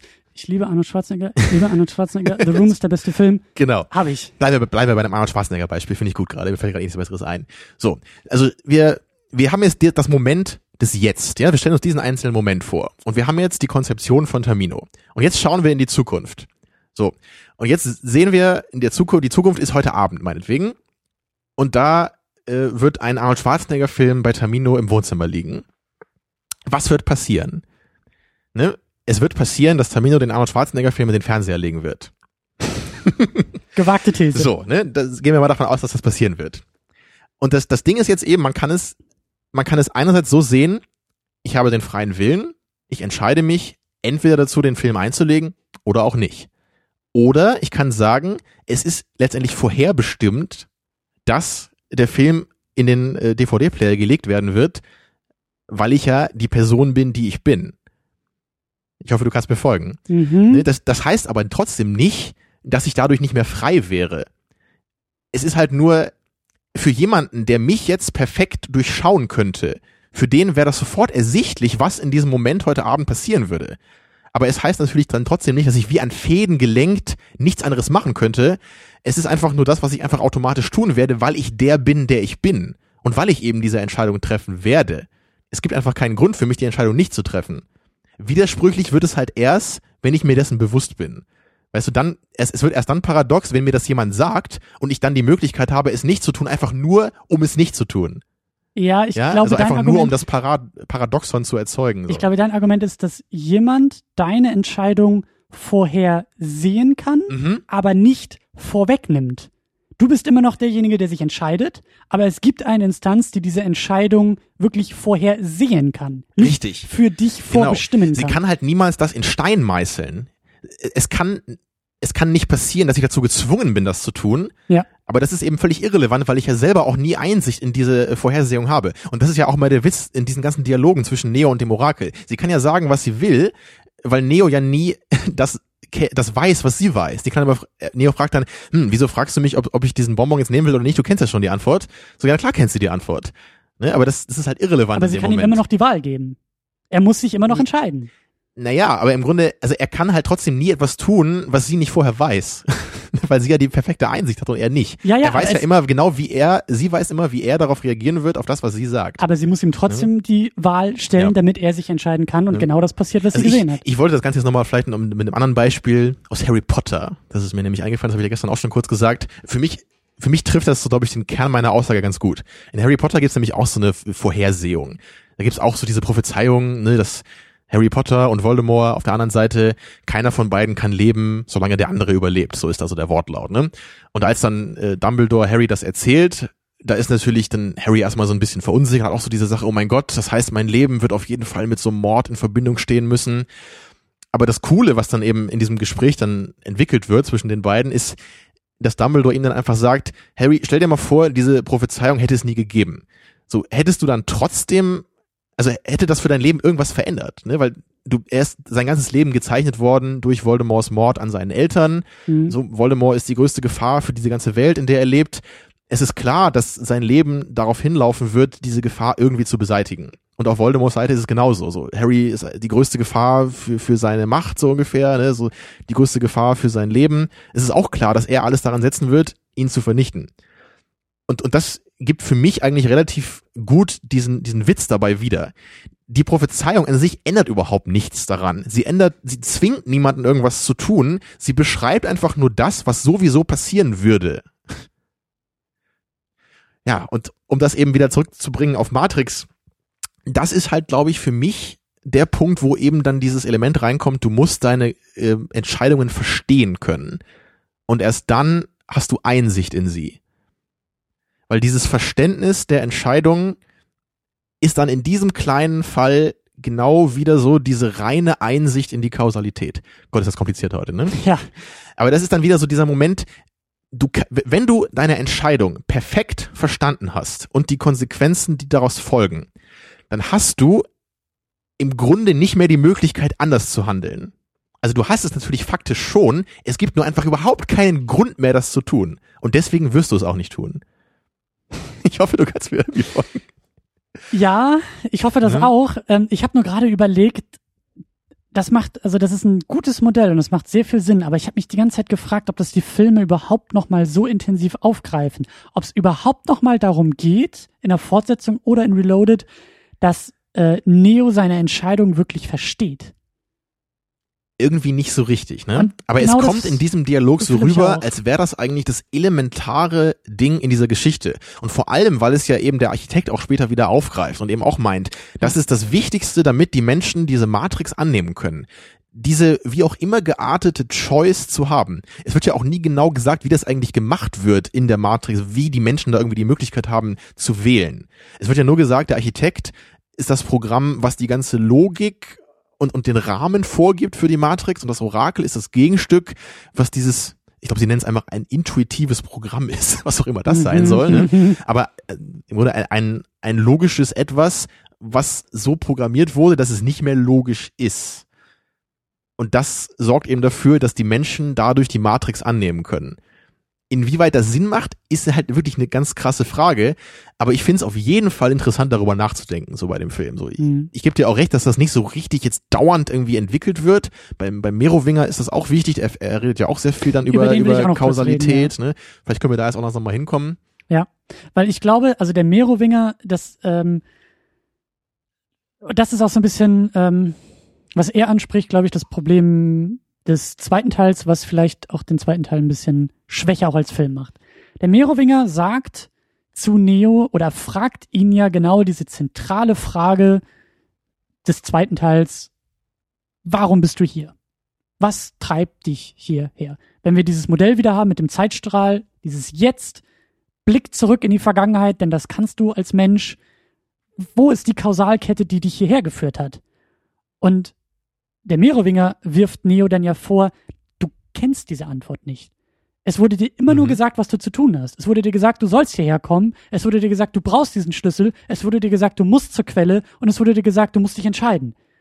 Mhm. Da ist keine Kausalität dahinter. Und meine Theorie ist auch noch, und das ist vielleicht dann auch wieder das Problem, dass die Filme selbst nicht genug darauf eingehen und auch die Fortsetzung nicht. Aber meine Theorie ist eben auch, diese Kausalität und die Frage nach dem Warum noch viel weiter aufzuspannen und ich glaube, dass das auch die Kernfrage des Films ist. Auch zu fragen, warum kam es zu diesem Konflikt Mensch gegen Maschine? Warum wurde die Matrix gebaut, um die Menschen zu versklaven?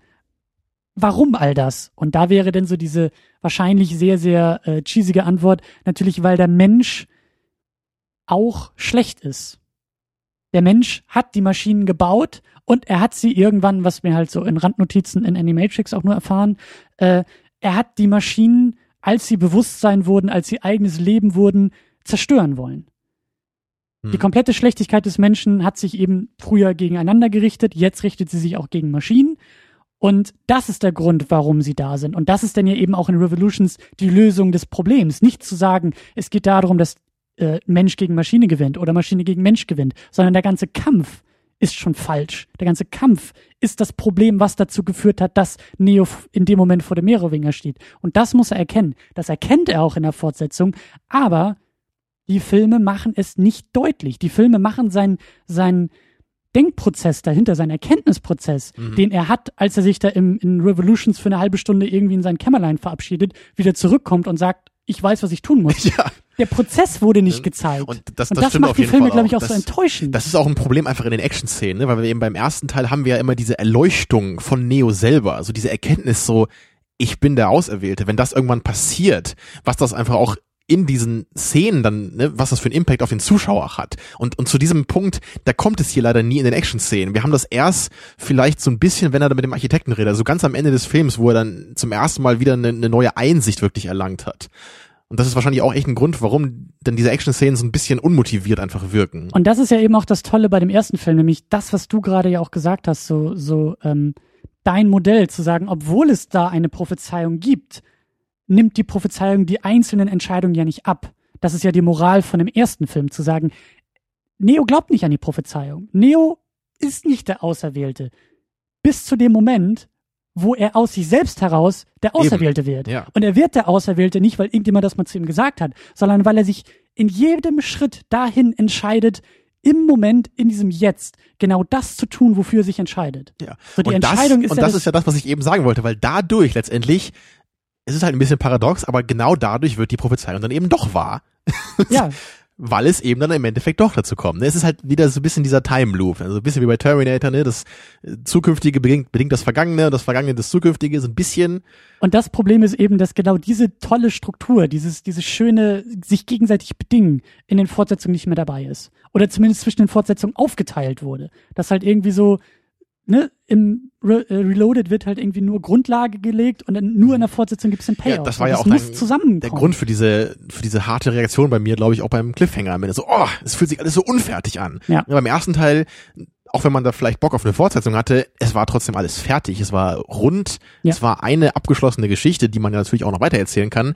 Aber es war ne, ein, Und das ist ja eben auch- na- nach beiden Filmen, jetzt fühlt es sich immer noch nicht an, also nach beiden Fortsetzungen ist immer noch kein neuer, runder Komplex, wie das der erste alleine war. Und das ist ja eben das Tolle, dass diese ganzen Entscheidungen, die Neo im ersten Teil trifft, die ihn dann zum Schluss zum Auserwählten machen, wir sind dabei und wir verstehen jede einzelne davon. Wir verstehen, dass er äh, Morpheus da rausholen will und auf einmal dann dadurch Dinge tut, die vorher noch keiner getan hat, weil keiner Ja. sich dazu, also niemand hat sich vorher dazu entschieden, genau das zu tun, weil allen immer nur gesagt wurde, nein, das geht nicht, nein, du kannst nicht gegen Maschinen kämpfen. Bis Eben. er irgendwann sich dazu entscheidet, genau Ja, das Gegenteil er hat zu endlich tun. seinen Geist befreit, worum es ja auch so lange geht in dem Film, mit diesem Test, als er vom Gebäude springt. Und in diesem Moment passiert all das. Er, er hat seinen Geist Genau. befreit, er hat die Einsicht gewonnen und ist damit ja irgendwie auch so ein bisschen erleuchtet, so im Kontext des Filmes zumindest. Ja. Und das, Und das ist so ein er toller in- Moment, den einfach mitzuerleben. Und das ja. tut er in den Fortsetzungen auch und besonders in Revolutions. genau. Aber wir wissen nicht warum. Und das ist halt so, da kommen wir aber auch gleich noch. ja. Ich glaube, wir sollten langsam auch mal hier so die, die erste Hälfte dicht machen. Ganz wir sind schon ein bisschen nur? hinter der Zeit, ne? Aber Ganz, ganz kurz noch, ich will nämlich nochmal das Gespräch in dem Maschinenraum nämlich nur ganz kurz noch erwähnen, was ja auch passierte da mit diesem Council-Mitglied. ähm, wo die beiden, Maschinenraum. Du meinst jetzt in Zion. genau. Okay.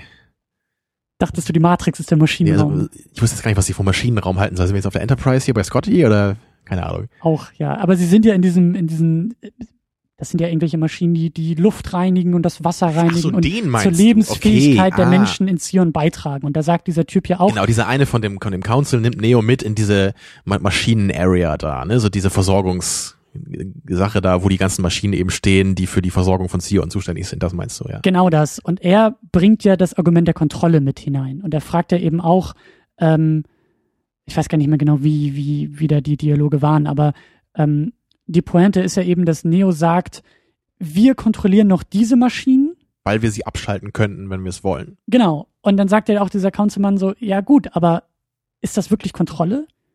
Weil wir könnten sie zwar abschalten, wir tun es aber nicht, weil es uns nicht gut Ja. tun würde. Wir müssten all das wieder selbst leisten. Und genau das ist, glaube ich, schon ähm, die Grundlage, die dann ja eben in Revolutions dazu führt, dass Neo sich opfert und eben nicht die Maschinen vernichtet, was auch mein, mein erster Gedanke im Kino damals war, weil Mhm. das bringt halt nichts. Beide Welten bedingen sich mittlerweile so sehr gegenseitig, dass es halt nicht mehr um Kontrolle geht.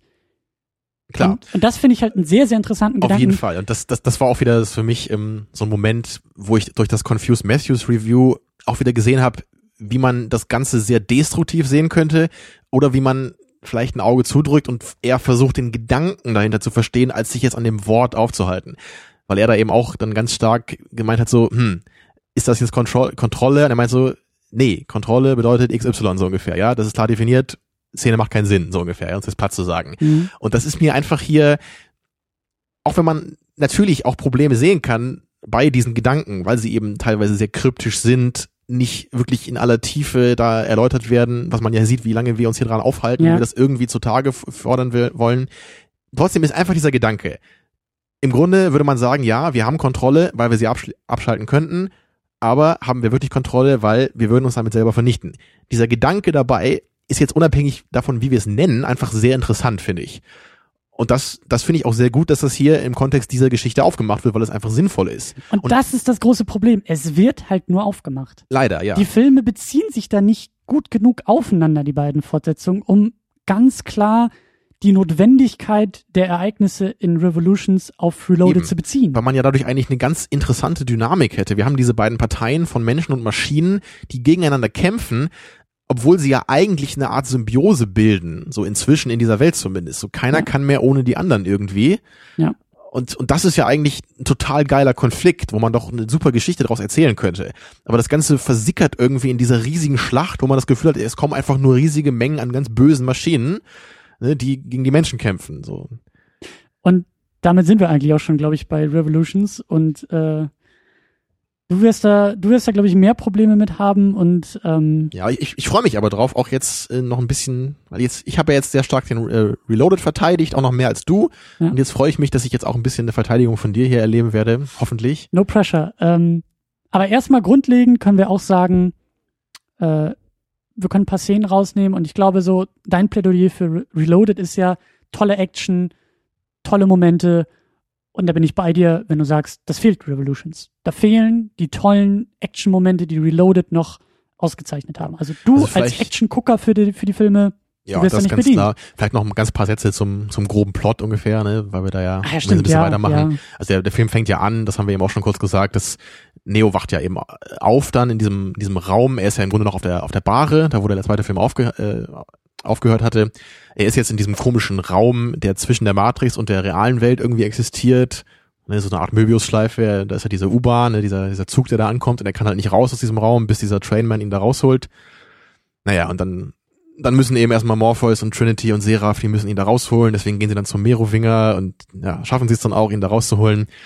Und dann, dann geht's halt eben weiter, dass die Maschinen dann wirklich Zieh auch noch angreifen. Sie kommen da an, sie haben so einen riesigen Bohrer, sie bohren sich da rein ne, und nach dem Bohrer kommen halt diese 250.000 sind's glaube ich von diesen Squeedies, ne, von diesen Sentinels oder so. Und dann gibt's halt diesen riesigen Kampf. Auf dem Boden sind die Menschen mit den Mecha-Robotern. Naja, gegen diese schier unendliche Menge von Robotern. also Maschinen. Naja, das nimmt dann eben auch einen sehr großen Teil des Films ein. Aber während dieser Schlacht entscheidet sich dann Neo auch, glaube ich, nach einer letzten Besprechung mit dem Orakel, glaube ich, ne, noch dann sich selber aufzumachen, also nicht in diesem Kampf dabei zu sein, sondern die Quelle zu suchen. Die physische Quelle. Genau, nicht nur, die nicht Quelle nur in der genau Matrix. in der Matrix, nicht nur da, wo der Architekt war, sondern wirklich weiterzugehen, wirklich rauszufliegen aus der Erde, aus dem Tunnelsystem an die Oberfläche und wirklich diesen Den, ja, diesen Kern der den Maschinenwelt. Stromstecker im Grunde genommen zu besuchen. ja. Ja, und das, das macht er dann eben auch und am Ende kommt er dann da an und er einigt sich dann eben mit den Maschinen, ja, wie soll man sagen, ist so eine Art Bienenkönigin, denke ich immer, ne? so der, ja. der Kopf des Kollektivs irgendwie, was ich wirklich einfach auch nicht besser vornehmen kann, weil ich es einfach nicht verstehe. Er einigt sich mit diesem Kollektiv, klar, das Babygesicht, was ich da das Babygesicht Mhm. aus Maschinenrobotern, einigt sich mit dem, den Virus Agent Smith, der sich im Laufe der Handlung immer weiterentwickelt hat und inzwischen die ganze Matrix beherrscht, den eben unschädlich zu machen und das so als Bedingung für den Frieden sozusagen ne, irgendwie zu machen. So, er bekämpft Smith, danach ist die Matrix sauber und die Menschen, die in der Matrix bleiben können, äh, beim Wollen, die machen das und die, die raus wollen, die dürfen das auch. Und ja, am Ende kommt es dann dazu. Choice. Er bringt Choice in die Matrix. Ja, richtig. So ist Für alle. es eben wieder der, der Punkt, dann auf einem sehr conscious Level, nicht nur auf so einem subconscious Level. Ja, und dann besiegt er eben Smith in einem sehr ermüdenden, wie ich finde, Endkampf, der bei weitem nicht so die optische Extravaganz zu bieten hat, wie ich es mir gewünscht hätte. Und dann endet der Film sehr abrupt. Ja. Ne, Wir haben den Endshot, das Orakel und der Architekt haben eine ganz kurze Konversation nochmal. Wir sehen, glaube ich, noch ein ganz paar Shots überhaupt nur von Morpheus und den anderen Charakteren. Und der letzte Shot ist einfach nur, so wir sehen einen Sonnenaufgang vor der schönen, glitzernden Stadt, was glaube ich dann suggeriert, ne, dass irgendwie die Matrix wohl ein bisschen besser ist als vorher, nehme ich mal an. Und dann ist vorbei. Und es, es war für mich so das gegenteilige Gefühl von Herr der Ringe 3, glaube ich. Ne? Da, hat, da hat man irgendwie fünfmal das Ende bekommen. ja. Und hier irgendwie vielleicht so ein halbes, wenn man großzügig ist. ja, das ist ein Genau. schöner Vergleich. Aber jetzt ja. gehen wir zurück zu dem Punkt, den du eben auch gemacht hast, natürlich Action, Action. Ja, die Action. Der Arnold in mir ist not impressed, kann man sagen.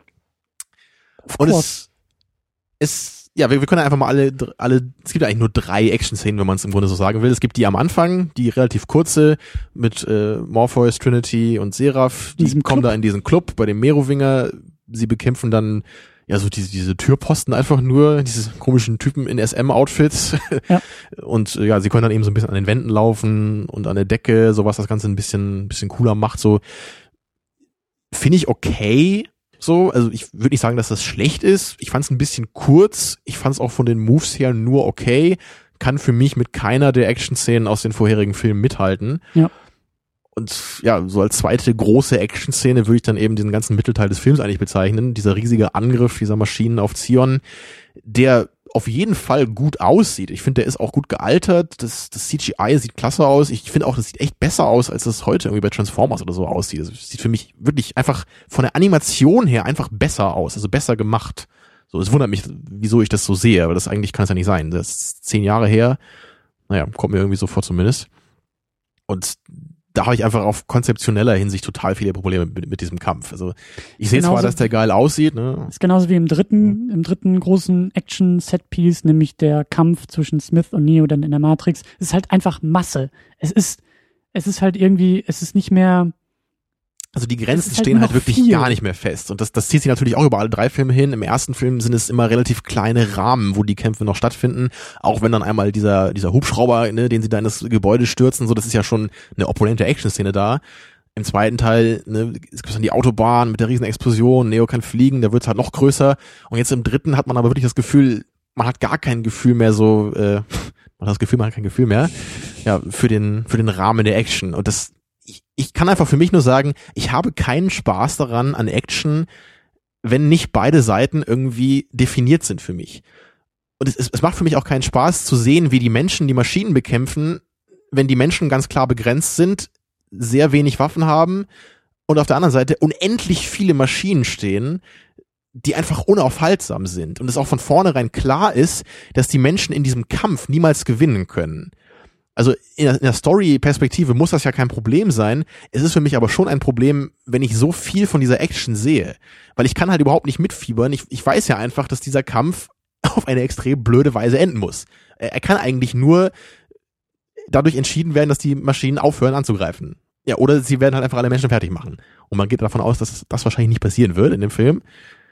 Ähm, naja, deswegen macht es mir irgendwie keinen Spaß. Und, und dazu kommt halt auch noch, dass so so die Einheiten der Menschen, ne, diese Mecha-Roboter, ich finde halt nicht, dass das so wirklich Sinn macht, wie die jetzt, also wirklich da Zion verteidigen. Also ich kann mir einfach nicht vorstellen, dass man, dass das das Verteidigungssystem ist, was diese Stadt hat.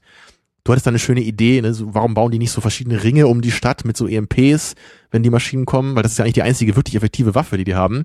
Wie sollen die dann hunderttausende Roboter mit diesen kleinen Dingern da fertig machen?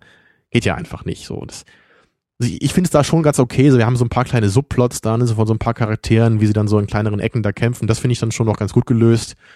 Aber so im Großen und Ganzen, da gibt's nur diesen riesigen Klumpen von diesen Sentinels und wir wissen, wir, die können Tausende zerschießen, sie können sogar Hunderttausende zerschießen, es werden immer neu kommen. Das Problem ist ja auch ähm, in, also zumindest in diesem zweiten Kampf Menschheit gegen Maschinen, wir haben kein Gefühl für, für die beiden Seiten okay, wir wissen, die Menschheit hat ihre Stadt aufgebaut. Wir kennen eine Handvoll Menschen in dieser Stadt. Immerhin, ja. Immerhin, aber auch nicht genug, um irgendwie sagen zu können, äh, diese 250.000 Menschen in dieser Stadt, so um, um, um die kümmern wir uns irgendwie. Gleichzeitig, und das ist halt ein sehr, sehr großes Problem, finde ich, in, in, in den beiden Fortsetzungen. Ja, noch größer, glaube ich sogar. Ja. Wir haben kein Gefühl für die Maschinen. Und uns wurde ja nochmal in den Kommentaren empfohlen, und ich hatte, hatte tatsächlich die Zeit, nochmal die Animatrix äh, mir anzugucken, zumindest ein paar von diesen Kurzfilmen. Und da gibt es zwei Filme, die halt diesen, die, die, das, das sind so ähm, Auszüge aus den Archiven sozusagen, aus der Menschheitsgeschichte, die halt diesen Weg zeigen von nicht ganz von der Gegenwart, aber zumindest den Weg hin zur Matrix und diesen, diesen Konflikt zwischen Mensch und Maschine auch besser Das ist, glaube ich, auch die beste Episode aus der Animatrix, finde ich, diese Doppelepisode. Also. Genau. Da geht's halt eben darum, Menschen bauen Maschinen, die Maschinen dienen den Menschen. Eine Maschine fängt an, so eine Art Bewusstsein zu entwickeln und will nicht von, von, vom, äh, vom Besitzer ausgeschaltet werden, rebelliert und tötet den Besitzer, kommt vors Gericht. Immer mehr Maschinen gelangen dadurch, durch diese, durch diese Situation irgendwie zu einem Bewusstsein rebellieren und dann gibt's auf einmal die bewussten Maschinen, die Lebensform in gewisser Weise dadurch und dann gibt's eben irgendwann diesen großen Konflikt so. Und das fehlt in diesen Hauptfilmen komplett. Die Maschinen sind einfach nur, wie du gesagt hast, diese, diese Sentinels, diese, diese Kakerlaken-ähnlichen Wesen, die durch die Gegend fliegen, die in großer Masse auf die Menschen einprassen und eigentlich müssten wir mit den Maschinen sympathisieren, um auch dieses Ende annehmen zu können, um sagen zu können, natürlich haben die Menschen, äh, haben die Maschinen ein Bewusstsein, sind Lebensform. Natürlich kann es nicht darum gehen, diese Lebensform auszulöschen, sondern mit denen friedlich ja, zu Zumindest zu ein bisschen so, ne? Wir müssen es muss irgendwie so ein bisschen verschwimmen, wo da die Grenze ist. So das, wir können nicht einfach nur auf der einen Seite diese paar Menschen haben, die wir ein bisschen kennen, und dann auf der anderen Seite diesen riesigen Klumpen von, von Todesmaschinen. Das, Ja. das ist halt einfach doof. Und, und auch das, das auf der Menschenseite ist es auch ein Problem, was, was man, glaube ich, in Reloaded hätte machen müssen, wenn man in Revolutions diesen Kampf so sehr betont, dann hätte man in Reloaded statt so viel Action zu zeigen, mehr Szenen in Sion zeigen müssen.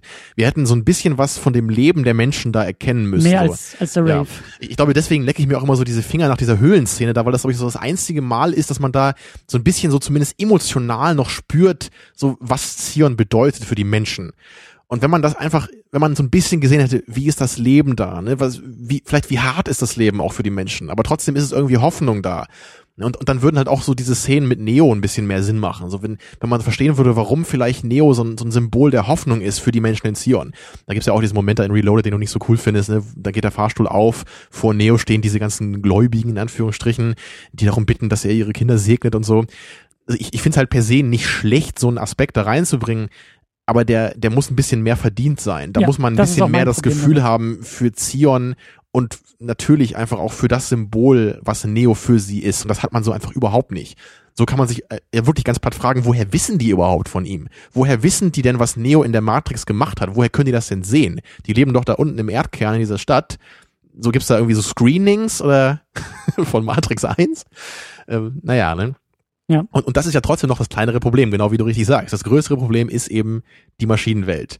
Wir können nicht, wir können nicht sagen, die Maschinen haben ein künstliches Leben, eine künstliche Intelligenz entwickelt, Weil sie wenn uns die so uns, nicht gezeigt ja, werden. wenn die uns nur so als diese animalischen, ich würde sie halt eher irgendwie so Tintenfischartig nennen, deswegen heißen sie auch Squeedies, glaube ich, im ersten Teil. ne? Das, wenn sie uns nur so gezeigt werden, dann, dann geht das nicht. Ich meine, ich hätte ja auch kein Problem damit, wenn das jetzt so die ganzen niederen Maschinen meinetwegen sind, die jetzt nur so die Kämpfereinheiten sind. Aber wir sehen ja gar keine normale Maschine. Also wir haben ja nur dieses eine Mal, das sind zwei Minuten, glaube ich, wenn überhaupt, wo, wo Neo mit diesem komischen Gesicht da, dieses Babygesicht, mit dem spricht. Und, dann, dann fragt man sich ja, wa- was ist das jetzt? Ein Kollektiv anscheinend. Also wir haben gar nicht verschiedene einzelne Maschinenintelligenzen im Plural anscheinend, sondern wir haben ein Kollektiv. Fragezeichen. Ja. Film, möchtest du uns da irgendwelche weiteren Informationen zu geben vielleicht? Ja. Irgendwann.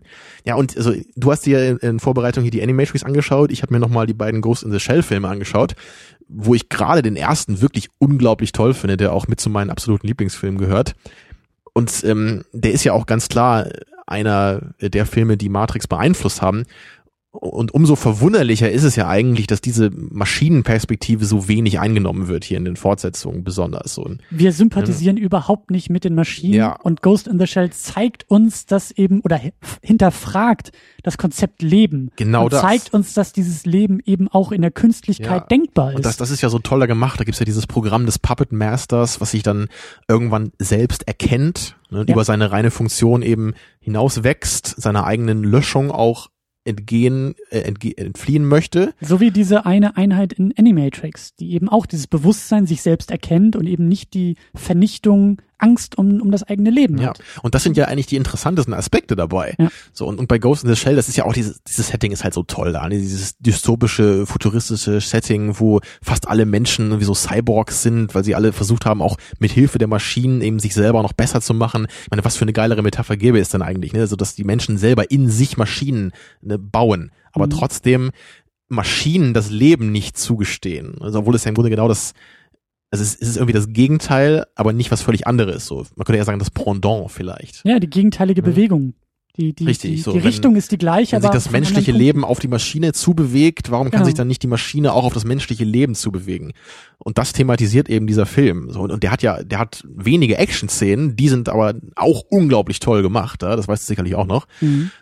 Ja, und, und ich meine, der- Film ist, glaube ich, keine 90 Minuten lang, ja, also Ghost in the Und Shell. eine riesengroße Vorlage für Matrix gewesen. Das haben Eben, ja. Also wenn, wenn halt der, zugegeben. der Film in 90 Minuten das schafft, da so eine tolle ähm, Auseinandersetzung mit diesen Gedanken zu bringen, wieso kann das dann nicht so eine Matrix-Fortsetzung, die ja hier alle über zwei Stunden gehen?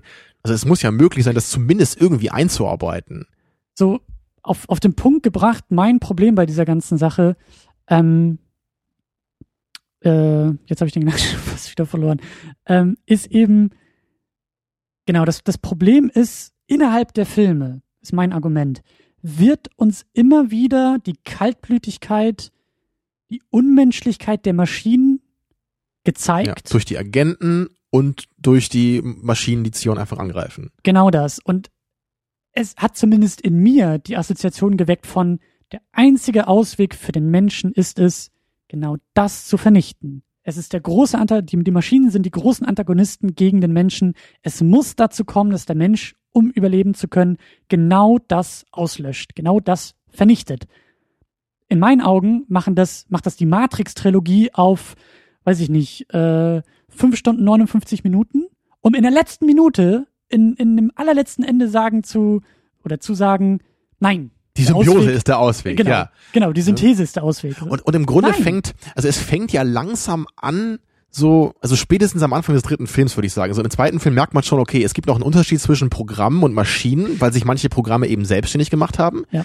Das ist ja erstmal auch schon was, was im Film nie so richtig erklärt wird, so, weil man eigentlich, im ersten Teil denkt man ja, okay, Programme ist das gleiche wie Maschine.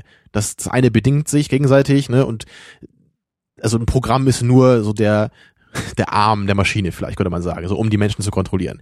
Aber jetzt im zweiten Teil gibt man, sieht man dann mit dem Merowinger und dem Orakel und so, es gibt manche Maschinen, die irgendwie dann individuell agieren oder ihre eigenen Interessen irgendwie haben. So, das ist halt da schon so ein bisschen komisch, ist aber noch nicht so wichtig irgendwie, kann man sich vielleicht drauf einlassen. Aber jetzt im dritten Teil habe ich halt wirklich ein großes Problem damit. Und das geht halt wirklich gleich los bei Minute drei, als wir dieses Kind sehen, ne, die, ja. diese beiden indischen Eltern, glaube ich, und, und dieses Kind von denen, und das sind jetzt Programme. Und die, die haben jetzt anscheinend auch Kinder und lieben sich gegenseitig. Äh, aber das, das verstehe ich einfach nicht. So, das, das muss, das kann man nicht einfach so in, in, innerhalb so von, von so ein paar Minuten am Anfang des Films da irgendwie aufmachen, wenn halt auch, auch später im Film das, das nicht richtig weiter erklärt wird, so. Und das ist halt eben, das ist mein riesengroßer Vorwurf an diese beiden Fortsetzungen. Ähm, ist auch meine Beobachtung gewesen, ist meine These, dass ich, und ich weiß nicht, ob das, ob das bewusst so gemacht wurde, aber in meinen Augen wird in den Fortsetzungen auf einmal ähm, eine, eine neue Partei eben mit hinzugeholt. Wir haben vorher gesagt, mhm. Mensch gegen Maschine. Und wie du sagst, in den Fortsetzungen scheint sich das Konzept Programm als dritte Instanz noch dazwischen zu schieben und zu sagen, es gibt anscheinend, weil uns ja gesagt wurde, die Maschinen in der realen Welt haben irgendwie auch eine Daseinsberechtigung, sind auch Lebensformen. Und in den beiden Fortsetzungen wird das auf die Programme übertragen. Programme können, können auf einmal lieben, sich fortpflanzen, um die Existenz, weil sie ja eigentlich gelöscht werden sollen, um die Existenz kämpfen, um das eigene Überleben kämpfen wollen, was Smith ja tut.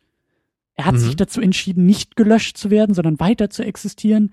All dieser Quatschkram wird in meinen Augen nicht klar äh, ja. konzeptionell es, es ist ja nur Quatschkram eben, weil es nicht richtig aufgemacht wird. Das Thema da, ist ja super geil. Ne? Ich finde die Idee auch toll. Und um da, deine da, Aussage ich, klarzustellen. Genau, da bin ich auch voll dabei. Ja, Programme können lieben und sich fortpflanzen, da bin ich voll dabei.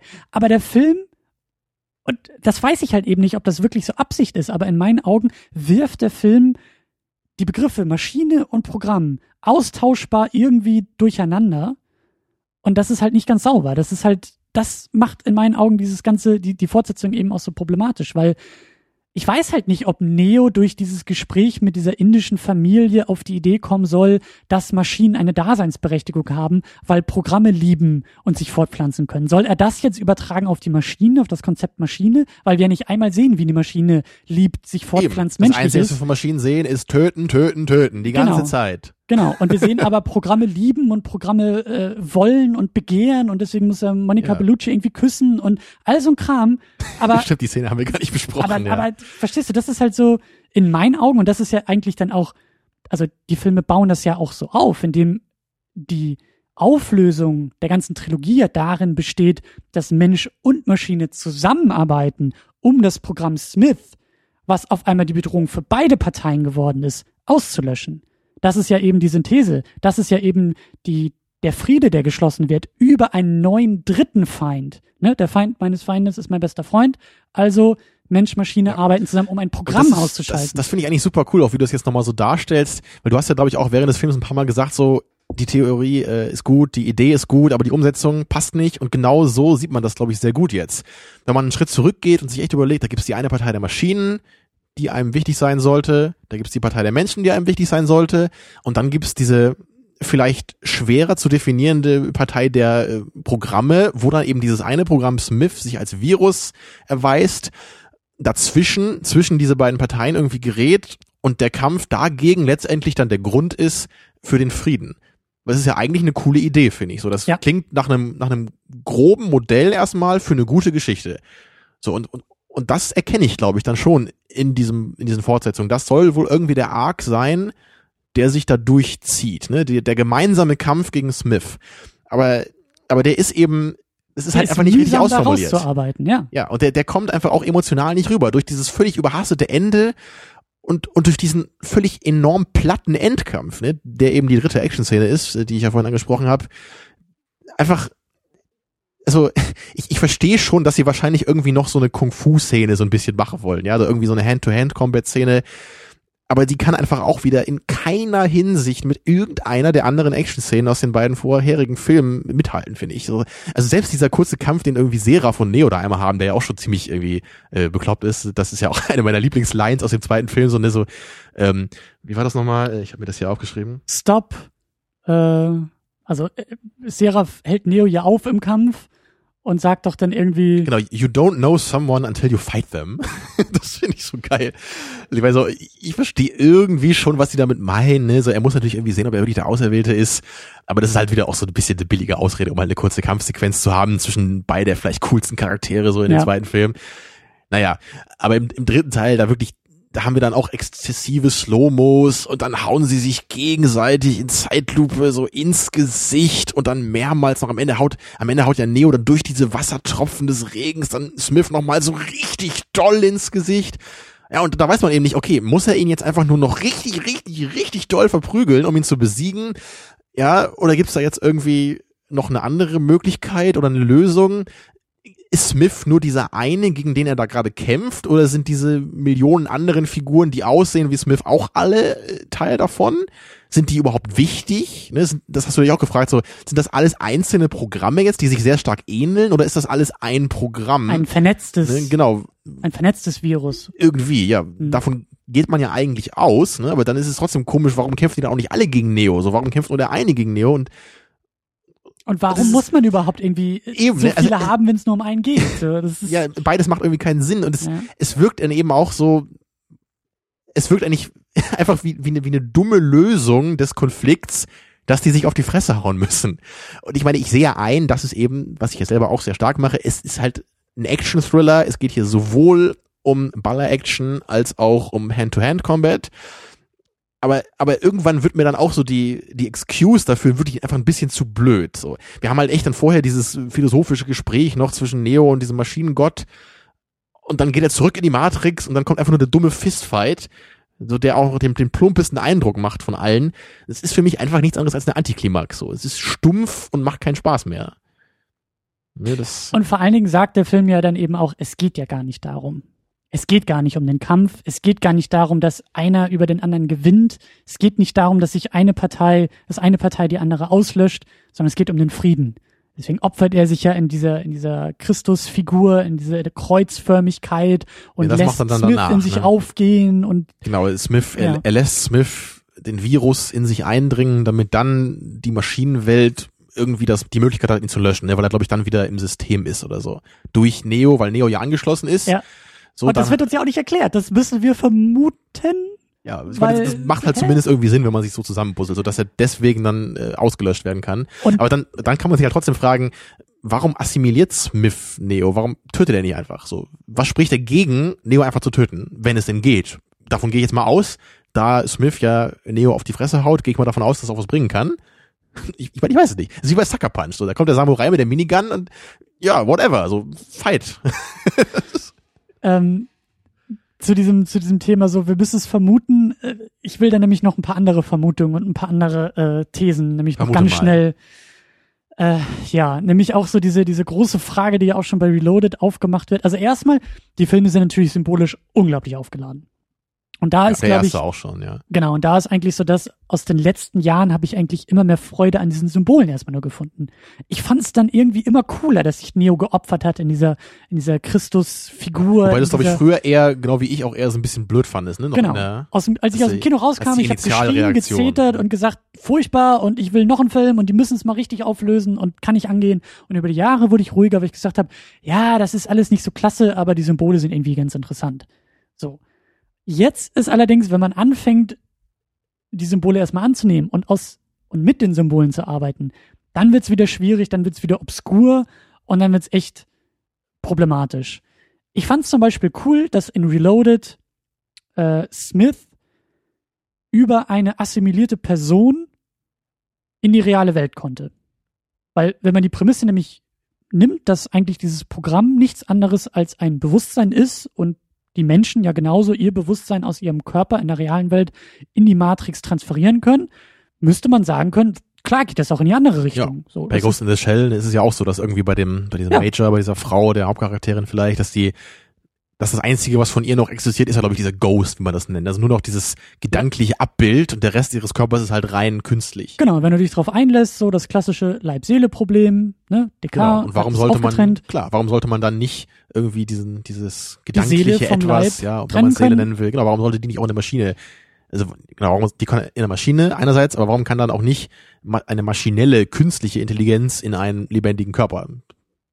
Genau, das fand ich eigentlich ganz cool und äh, macht für mich in Reloaded durchaus Sinn, äh, dass es, dass es so passiert. Was halt nicht so viel Sinn macht, ist dann wieder dieses ganze Geschwubbel mit Gleichungen, die sich gegenseitig versucht auszugleichen und die Variablen und Neo und Smith ist das Gegenteil und das Gleichgewicht und das ist dann wieder ein bisschen. Und das, das ist much. auch, dass, dass du das noch ansprichst, so genau diese Formulierung ist es ja wahrscheinlich auch, was viele wahrscheinlich stört und mich auch an den Filmen. Und das wird eben immer mehr, dieses Obskure eben. Das, Ja. Da, da gebe ich Confused Matthew auf jeden Fall recht in seinem Review. Er hat sich da auch relativ äh, stark als Philosophiestudent eben, in seiner Rolle als Philosophiestudent da, dafür ausgesprochen, eben diesen postmodernen Philosophen irgendwie kein Gehör zu schenken. Ich meine, ich kenne mich damit überhaupt nicht aus damit. Ich kann auch nur Ich auch sagen, nicht. ich, ich weiß von mir nur, dass ich nicht so der Typ bin, der auf sowas abfährt. Und ich mag eigentlich auch, wenn es, also ich mag eigentlich Klarheit immer, in der Philosophie auch. Und ich mag auch meinetwegen Klarheit durch Metaphern, auch wenn es sich vielleicht wie ein Widerspruch anhört. Aber ich, hab das, ich mag das gerne, wenn ich bei Philosophen verstehe, was sie mir sagen wollen. Ja, also Mhm. entweder durch eine ganz klare analytische Sprache oder durch eine klare metaphorische Sprache. Ist für mich beides möglich. Aber bei diesen postmodernen Philosophen, bei meinem im, im minderwertigen Wissen, was ich darüber habe, habe ich schon das Gefühl, dass da irgendwie, da, da wird irgendwie das komplizierter gemacht, als es irgendwie sein muss. Und irgendwann ist dann die Vermutung nahe, ist hier überhaupt noch eine Information da? Oder ist hier nur ein ganz kompliziert anmutendes Konstrukt, was nichts enthält? Und im, bei, bei Matrix gäbe es ja dieses Buch hier, wie, wie heißt das nochmal hier, das habe ich mir aufgeschrieben, äh, Simulacra and Simulation, ne, bei diesem Jean ba Baudrillard. Baudrillard, genau, der eben so ein postmoderner Philosoph ist, über den Matthew da ziemlich herzieht in diesem Review.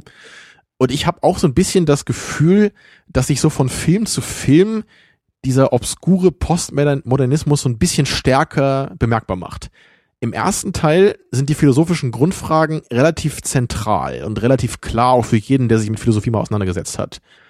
Wahrscheinlich sogar für, für jemanden, der es noch nicht gemacht hat. Also das ist, das ist eine relativ klare Vorgehensweise einfach so. Der Zweifel wird stark gemacht, so dieses Akzeptieren von Wahrheit und Realität. Und im zweiten Teil fängt das dann eben an, was man, glaube ich, an unserer Episode auch gut, hören, gut gehört hat, und wie lange wir versucht haben, eben diese, diese Choice-Geschichte irgendwie aufzudröseln. Da fängt es nämlich an, dass das Ganze obskurer wird, schwammiger formuliert wird und man sehr viel selber da wirklich interpretieren muss, was das wohl bedeuten könnte. Also was überhaupt die Frage ist, die hier aufgemacht wird. Also normalerweise bin ich ja gerne bereit, mir über Antworten Gedanken zu machen, aber die Frage wäre halt schon schön, wenn die klar wäre, so. Ne? Das ist ja auch das, was Philosophie eigentlich leisten sollte. Ne? Ja. Philosophie sollte die richtigen Fragen stellen. Nicht immer Antworten liefern, das kann eigentlich fast nie jemand, aber zumindest die Frage klar formulieren. Naja, jedenfalls bin ich deswegen dem zweiten Film, naja, ich, ich bin ihm nicht richtig böse, aber zumindest sehe ich da so, es fängt an, es wird, es ist langsam ein Konvolut, es wird so bloated, würde man sagen vielleicht. Und der dritten Film, Symbolismus nimmt Überhand, besonders Genau, der, der Symbolismus ist nicht nur eine Unterstützung für den Inhalt, sondern das Verhältnis wird ein bisschen stärker zu dem, zu dem Symbolismus. So, der, der Inhalt wird schwächer, aber die Symbole stärker. Ja, so, genau. So könnte man sagen. Und das ist natürlich sehr schade. Und beim dritten Film habe ich das gleich am Anfang das Gefühl ganz stark gehabt, als dieses, dieses indische Pärchen mit ihrem Kind da unten in diesem Raum, als sie dann plötzlich da los, äh, losreden und dann It's just dann, words. Genau das. So, Neo fragt so, äh, do you believe in karma? Karma is a word, just like love. Ja, okay. Also ich meine, wenn ich mich jetzt in den Raum setze und das als äh, Prämisse nehme, um jetzt irgendwie ein philosophisches Buch zu schreiben, dann komme ich vielleicht irgendwann auf eine Idee, was ich da irgendwie draus ziehen könnte aus dieser Kontroverse oder welche Frage da möglicherweise thematisiert werden würde. Aber es ist wirklich, da ist nicht mal irgendwie dieses, überleg mal, was Choice hier bedeuten könnte in unserer Art und Weise, wie wir das benutzen, sondern hier ist echt nur dieses, it's a word. Make something of it. So. Ja. Und, und das ist für mich dann wirklich dieses, da ist es leer. Da, da sehe ich keinen philosophischen Rückhalt mehr dahinter. Und dann habe ich auch nicht mehr so Bock, da, da zu philosophieren. Ich brauche zumindest so, ne, ich brauche immer dieses Thought-Provoking irgendwie noch, wo ich auch immer sage, das kann zumindest 2001 auch noch liefern. Am liebsten habe ich eigentlich die detaillierte Abhandlung, so wie es eigentlich Matrix 1 ist. Und dann habe ich immerhin noch das Thought-Provoking in Reloaded, aber dieses vollkommen obskure, nennen wir es Lynch, keine Ahnung, nein, bei, bei äh, ja, Reloaded, äh, nee, bei Revolutions, da bin ich dann halt irgendwie raus. Da, da klicke ich mich irgendwann raus und dann sage ich mir, es interessiert mich nicht. Ich, ich will nicht irgendwas mir hier aus den Fingern saugen. Ich will zumindest irgendwie noch so diesen Kern haben. Und selbst da habe ich bei 2001 immerhin noch, da habe ich immer noch den Kern so irgendwie. Ich sehe immer noch so ganz grob, was die Themen sind so. Und hier Matrix- nur so, Karma is a word, so das, das ist kein philosophisches Statement. Matrix 1, das Fazit von Tamino, interessante Abhandlung. Matrix 2, interessante Frage. Matrix Mhm. 3, hast du mich was gefragt? ja, So als so, wie Boxquote. bitte? Ja. Ja. Ähm, ja, und, und ähm, das, das würde ich auch unterstreichen, vor allen Dingen auch, dass die Symbole immer wichtiger werden und, und immer äh, leerer erscheinen. Keine Ahnung, das wird wahrscheinlich auch irgendwie mit diesem Buch zu tun haben. Das soll ja irgendwie um Symbole und Bedeutung und Bedeutungsverlust und nur noch leere Symbole und sowas. Vielleicht gibt's da die Möglichkeit, die Filme zu retten, indem man dieses Buch nimmt und sagt, formal gesehen äh, ist da irgendwas. Aber ähm, das wäre wahrscheinlich die nächste Ausgabe, der, der nächste, die, die Wiederholungssichtung zur Matrix. Ich will noch ganz kurz ein paar Sachen nämlich noch aufdröseln. Ähm, Fragen, die die Filme aufwerfen oder einfach Fragen im, im Plot, in der Handlung und besonders Neo, der immer mehr kann, dessen Kräfte aus der Matrix, dessen Superkräfte aus der Matrix in die reale Welt wirken. Und Was ich früher überhaupt nicht verstanden habe, so, aber wir haben es jetzt geschafft, das zumindest so ein bisschen irgendwie zusammenzupuzzeln. Ne? wir vermuten zumindest jetzt etwas. Also ich würde auch nicht sagen, dass es Antworten sind, aber das ist halt irgendwie so auf der Prämisse, die die Filme vielleicht irgendwie zulassen würden, eine Vermutung, die eigentlich immer noch nicht viel Sinn ergibt. Aber also das Ding ist halt Und die eben, verkünden wir jetzt. ja. also das, das Ding ist ja eben, dass eben äh, in Reloaded am Ende er ja diese diese Sentinels in der realen Welt zerstören konnte über Was seine erstmal ein ganz großer What the fuck Moment ist natürlich. Genau das. Das, was halt nur in der Matrix möglich war, nämlich die Grenzen zu durchbrechen, die Grenzen der Welt zu durchbrechen, scheint Neo jetzt auch in der realen Welt zu können. Und das ist für mich erst der Moment, wo man dann irgendwie anfangen kann, Neo als Heiligen irgendwie aufzubauen und zu sagen, hier, bitte segne meine Kinder, weil, okay, jetzt scheint er in der realen Welt mehr zu können als jeder Mensch. Er scheint den Menschen zu übersteigen. Und meine Vermutung ist halt, weil ja uns gesagt wurde in Reloaded schon, dass Neo Teil des Systems ist, dass Neo, dass die Rolle des Auserwählten schon, schon in der Matrix vorgeplant ist, in der Konstruktion der Matrix vorgeplant ist, wäre eben meine Vermutung, dass er über eine besondere Möglichkeit mit dem System auch in der realen Welt verbunden ist. Diese, diese besondere Verlinkung, aber du hast es so schön als Wi-Fi bezeichnet, als WLAN. ähm, er funkt irgendwie zurück an die Quelle in der realen Welt, während man zuerst noch den Eindruck hatte, dass er das nur in der Matrix kann. Er kann in der Matrix hinter die Fassade blicken, das war die Pointe im ersten Teil. Er kann sozusagen die Grundstruktur erkennen dieser Welt und sie dadurch ja beeinflussen. Und diese Erkenntnis scheint er jetzt auch in der realen Welt zu haben. Und ich würde es eben so deuten, er hat auch jetzt in der realen Welt, er erkennt die Verbindung immer noch zum Zentrum der Maschinenwelt. Und über dieses, über diese Verbindung kann er dann innerhalb der Maschinenstruktur diese vier Sentinels ausschalten und selbst zerstören im Grunde genommen. Er befiehlt ihnen einfach nur Selbstzerstörung. Das Mhm. ist kompliziert und schwierig, weil die Filme uns das nicht zeigen, aber das wäre so das Einzige, was mir. Das Ding ist halt auch, ich, ich würde es auch versuchen so zu sehen wie du. Es, es sah nur immer so aus, dass er diese Sentinels so aufhält, wie er auch vorher die Kugeln aufgehalten hatte in dieser anderen Kampfszene. Ne? So die Sentinels Mhm. fliegen und halten plötzlich an. Mhm. Aber natürlich kann das auch einfach äh, innerhalb dieser Controls von diesen Dingern passiert sein, dass er einfach die Kontrolle über sie übernimmt, sie halten an und zerstören. Ja, es, es wird halt nie so genau gesagt, was er da eigentlich kann und warum er das kann. Das kann man sich eben wirklich nur so erschließen. Und es wird auf dieser symbolhaften Ebene, weil er dann in Revolutions, ähm, er wird geblendet, er wird von, von diesem Smith im Menschenkörper ja mit dieser EMP äh, ins Gesicht geschossen, sodass seine Augen verbrennen. Und dann fängt er ja an, obwohl er blind ist, auch in der realen Welt sozusagen die Essenz von Dingen zu sehen, die Seele, wenn man so ja, vielleicht, mystisch ne? was, bezeichnen was will. eben auch sehr stark an diesen Blick in der Matrix erinnert, den er eben in diesen Einsichtsmomenten hatte, nur dass er jetzt halt eben diese goldenen Symbole sieht, nicht die grünen. Genau das. Und, und dadurch, also so würde ich das halt interpretieren, dadurch, dass sich das halt ästhetisch ähnlich verhält, wie du ja gesagt hast, wie das, was vorher in der Matrix möglich war, würde ich halt auch sagen, dass eben diese Fähigkeit, hinter die Fassade zu blicken und eben ja nicht nur empirisch irgendwie wahrzunehmen, sondern irgendwie auch geistig darüber hinausgehend die Welt zu erkennen, kann er das eben auch in der realen Welt Also- und kann eben dadurch auch sehen, wohin Mhm. er fliegen muss, wissen, wo die Quelle ist, obwohl er noch nie da war. Und ich würde halt eben sagen, das ist eben meine These, es wurde uns gesagt in Reloaded, Neo ist Teil des Systems, er ist der Auserwählte, er ist damit verbunden, er ist geplant und genauso diese Verbindung, die er mit dem System hat und die ihm dadurch ermöglichen, seine Superman-Fähigkeiten in der Matrix zu haben, diese Verbindung muss auch irgendwie in der realen Welt sein und Neo, wieder dieses Schlüsselmoment, Willpower, er erkennt seine Fähigkeit an, er entscheidet sich dafür, diese, diese, diese, diese Fähigkeit anzunehmen und dadurch hat er sie. Ja, das es ist ist- aber sehr, sehr, sehr Ja, losgelöst. aber ich würde das was auch so zeigen. sehen, um das noch vielleicht durch ein paar Sätze zu erweitern. Ich glaube, der, der Punkt ist eben, dass er das auch erst kann, nachdem er eben beim Architekten war. Weil das der Ja. Moment ist, in dem er die Einsicht gewinnt, dass er selber ein Teil des Systems ist, als dieses Programm des Auserwählten, als das er ja angefangen hat.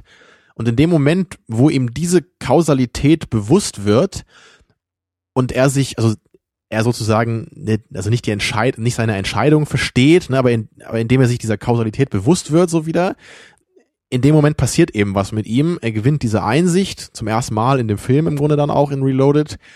Und das sorgt eben dafür, dass, dass diese Einsicht, ne, Teil des Systems zu sein, ihm diese Kraft auch über das System gibt. Ja. Und das Ganze Er erkennt eben, erst die Verbindungen, die eigentlich schon immer da waren. Genau, aber das, er erkennt sie erst jetzt er erkennt vor allem auch, dass es nicht nur, genau, nicht nur die Verbindung in der Matrix ist, Ja. sondern diese duale Verbindung. Ne? Es ist eine Dualität zwischen Matrix und der realen Maschinenwelt. Und anscheinend gibt es dann irgendwie auch keinen Grund, warum die Fähigkeiten von ihm nur auf eine der beiden Welten beschränkt sein sollte. Ja. Ich weiß halt auch wirklich nicht, ob das so wirklich so richtig Sinn ergibt. So, ich finde nicht, aber zumindest ergibt es ein bisschen Sinn, glaube ich so. Und ich denke auch, dass es so gemeint ist. Ich würde halt sagen, ähm, es ergibt schon Sinn, aber es ist nicht überzeugend. Weil für mich die Filme da nicht genug drauf hinzeigen und nicht genug das unterstützen, sondern wie gesagt, nur diese Symbole liefern, nur diese Bilder uns liefern, die wir halt eben jetzt selbst ausfüllen müssen. Und das ist eine Interpretation Ich, von ich habe mich früher auch immer enorm äh, stark gefragt, ob das, was der Architekt gesagt hat, überhaupt die Wahrheit war. Ja. Ne, weil das, es ist halt auch ein bisschen schade irgendwie, dass wir halt wirklich nie wissen, ob das wirklich stimmt. Also offiziell würde ich jetzt mal sagen, ist es ja, glaube ich, so, dass es wirklich exist dass jetzt die fünf Auserwählten vorher wirklich existiert haben, sich aber einfach immer nur für die andere Tür entschieden haben und Neo eben der Erste ist, der durch die Liebe oder was auch immer Ja. ist die andere Tür wählt. Und vermutlich konnten die anderen Auserwählten deswegen dann nicht die Kräfte auf ihre wirkliche Welt übertragen, so, weil sie diese Einsicht dann wahrscheinlich irgendwie nicht so hatten, wie Neo sie hatte. Vermutet man, ne? Aber letztendlich kann man ja eigentlich gar nicht beweisen, dass das wirklich stimmt, was der Architekt gesagt hat. Es kann ja auch wirklich sein, dass eigentlich Morpheus im Grunde der war, der von Anfang an recht hatte und Neo wirklich irgendeine Art spiritual, spirituelle auserwählten Funktion hat, die wirklich jenseits von beiden Systemen ist. Das, das wäre so die andere Möglichkeit, wie man es vielleicht sehen könnte. Ne? Also Möglichkeit eins, was wir eben hatten, Dualität der beiden Systeme, sorgt dafür, dass Neo die Macht hat. Oder irgendwie Möglichkeit zwei, er ist jenseits von beiden Systemen und hat deswegen die Macht. Weil er eben wirklich so eine Art, ja, ich will nicht religiös sagen, aber dann meinetwegen spiritueller, irgendwie übermächtiger Auserwählter ist. Also halte ich jetzt auch, glaube ich, für die eher unwahrscheinlichere Lösung, so im Kontext des Films. Aber ich glaube nicht, dass das so richtig ausgeschlossen wird. Ne, eben weil es nie genau gesagt wird, wie er die Kräfte in der wirklichen Welt hat. Und dann gerade eben mit diesen goldenen Symbolen, so, was ja wirklich dann eher so an Seelen erinnert. Obwohl Seraph in der Matrix auch als goldenes Symbol dargestellt wird, so, was auch immer das bedeuten soll. Echt? Oder das. Orakel. Ja, als, als er Seraph zum ersten Mal sieht, ist doch, ist er doch dieses goldene Etwas in diesem grünen Raum. Da sieht man ja sofort, dass er eben raussticht und er sofort merkt, okay, Okay. er ist nicht Teil dieses Systems, weil er ja ein eigenständiges Programm ist. Hm, Ne, wie das Orakel auch. hm. Also hätten sie vielleicht eine andere Farbe benutzen sollen. Ja, oder das heißt halt Color dann doch, Code in Neos äh, Vision. oder das heißt halt dann doch irgendwie was, was wir schon wieder nicht verstehen, dass Seraph eine Seele hat als einziger in der Matrix. ja, oder eher, das, das, halt könnte natürlich Seele sein. Ja, haben. ja, vielleicht könnte, du, du hast recht, das könnte sein, ne? dass, dass dieses Goldene einfach diese Individualität be äh, beschreibt. Ne? Dieses, dass es ein individuelles, ein, ein irgendwie wertvolles Programm ist in dieser Hinsicht. Ein, ein eigenständiges zumindest. Hm. Und dass die ganzen Wände und so in dem Raum natürlich einfach nur kalte, grüne Zeichen dann sind. Genauso die Agenten, die ja auch genauso Ja, Teil ja, des so, so könnte man es sehen. Genau, das, also dann, dann müsste Smith im Grunde auch Gold sein eigentlich. Ne? Das, Ja, aber sieht er nicht sogar einmal den, den, diesen, als Smith in diesem Menschenkörper ist, ist er nicht auch Gold dann sogar? Also das kann sogar sein, wenn ich mich jetzt nicht richtig, äh, wenn ich mich jetzt richtig erinnere. hm. Naja, schwierig. Und So. dann ist eben, finde ich, auch das, was wir auch schon erwähnt hatten, das riesengroße Problem, dass, dass der Film einfach so abrupt endet und trotzdem dann eigentlich mit dem Ende wieder neue Fragen aufwirft, obwohl er die Fragen davor auch nicht so richtig beantwortet hat. und das ist echt wirklich jetzt ganz platt einfach in der Writing-Hinsicht, so kann man den Film nicht enden lassen. Also man, man kann nicht einfach, wir haben eine Minute vorher irgendwie den großen Konflikt, jetzt wirklich, da hat, da hat jetzt Neo irgendwie Smith besiegt, ja, das Programm Smith ist besiegt, ja, vernichtet, die, diese Squiddies äh, fliegen aus Zion langsam raus, so, wir, wir sehen so ein paar Reaction-Shots nur von den ganzen Charakteren, so, oh, Ja, ja. der Kampf ist vorbei. Und, und das war's? Und ich glaube, einer fragt noch, was ist jetzt mit Neo, so ungefähr. Ja, und keiner weiß, was mit Neo ist. Und wir wissen auch nicht, was ist mit Morpheus passiert und, und diese kleinen Subplots auch in, in dem Kampf da, ne, da, da gab's ja diesen kleinen Jungen da, diesen 16-Jährigen, der dann noch mitkämpfen wollte und dann diese beiden Mädels gab's dann noch hier, die dann diesen Raketenwerfer da benutzt hatten und so weiter. Also so ein paar kleine Sachen gab's da ja.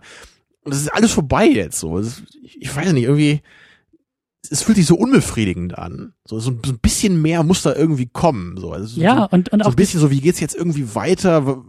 Ich, kann mir gar, ich kann mir gar nicht Maschinen- vorstellen. Halten sich die Maschinen jetzt an ihr eigenes Wort? ja, eben, das sagt ja auch das sagt der Architekt ja noch, genau. Ne? So das Orakel fragt, äh, das Orakel fragt, glaube ich, oder? Ne? Fragt den Architekten, ist dieser Friede von Dauer? Nee, der Architekt fragt das Orakel, ne? Ist dieser Friede von Dauer?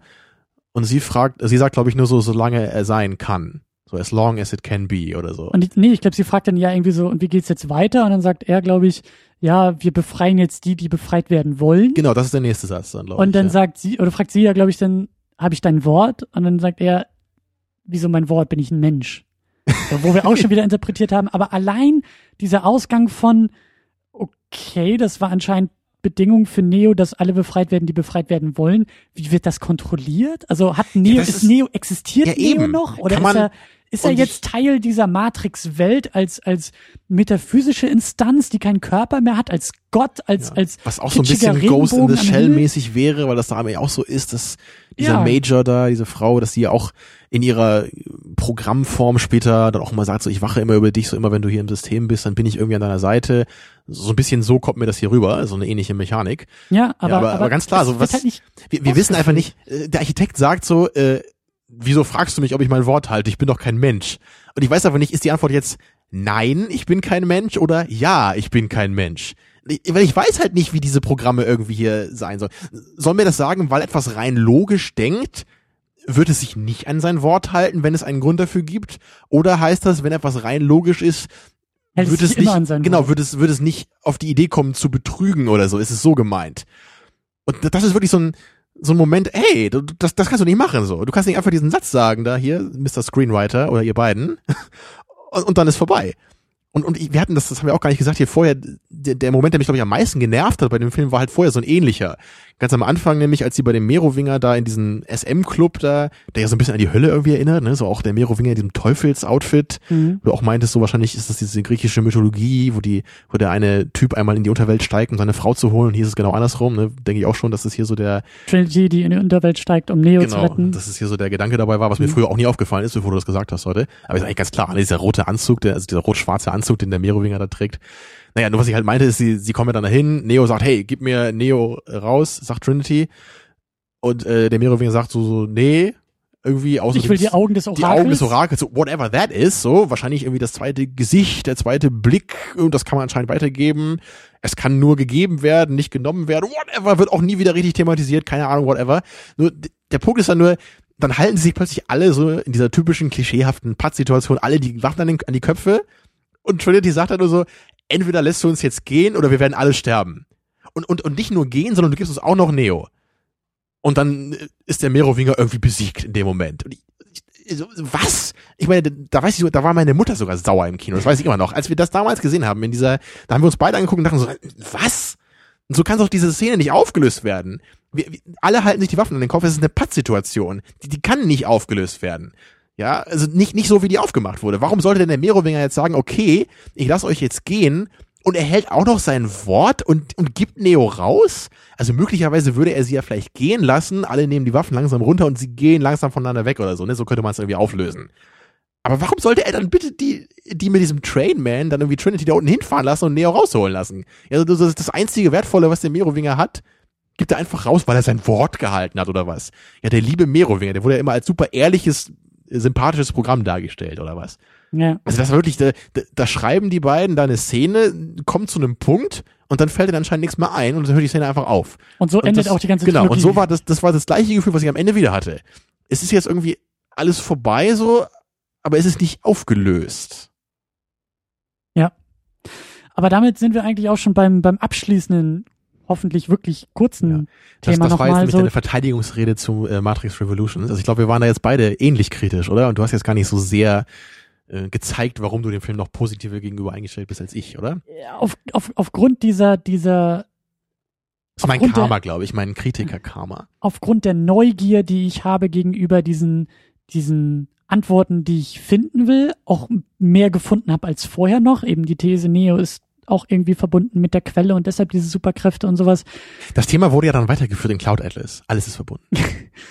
Exakt. Und wie wir auch festgestellt haben, ist der Terminator Prequel zu Matrix. Sowieso, sowieso. Aber, also, mir macht es Spaß. Mir macht es Spaß, diese Antworten zu finden. Mir macht es Spaß, in den Film zu suchen, diese Hinweise äh, zu sehen und sie dann zu deuten und zu verbinden mit den anderen. Und das macht mir Spaß bei der, bei, bei Revolutions und eben die Symbolik macht mir auch Spaß. Es macht mir aber weniger Spaß, dass ich das Gefühl habe, eben jetzt ganz allein dazustehen, während im ersten Teil ich deutliche Anhaltspunkte hatte, im zweiten Teil die ein bisschen mhm. undeutlicher wurden, aber immer noch da waren und im dritten Teil eben gar keine irgendwie mehr da sind.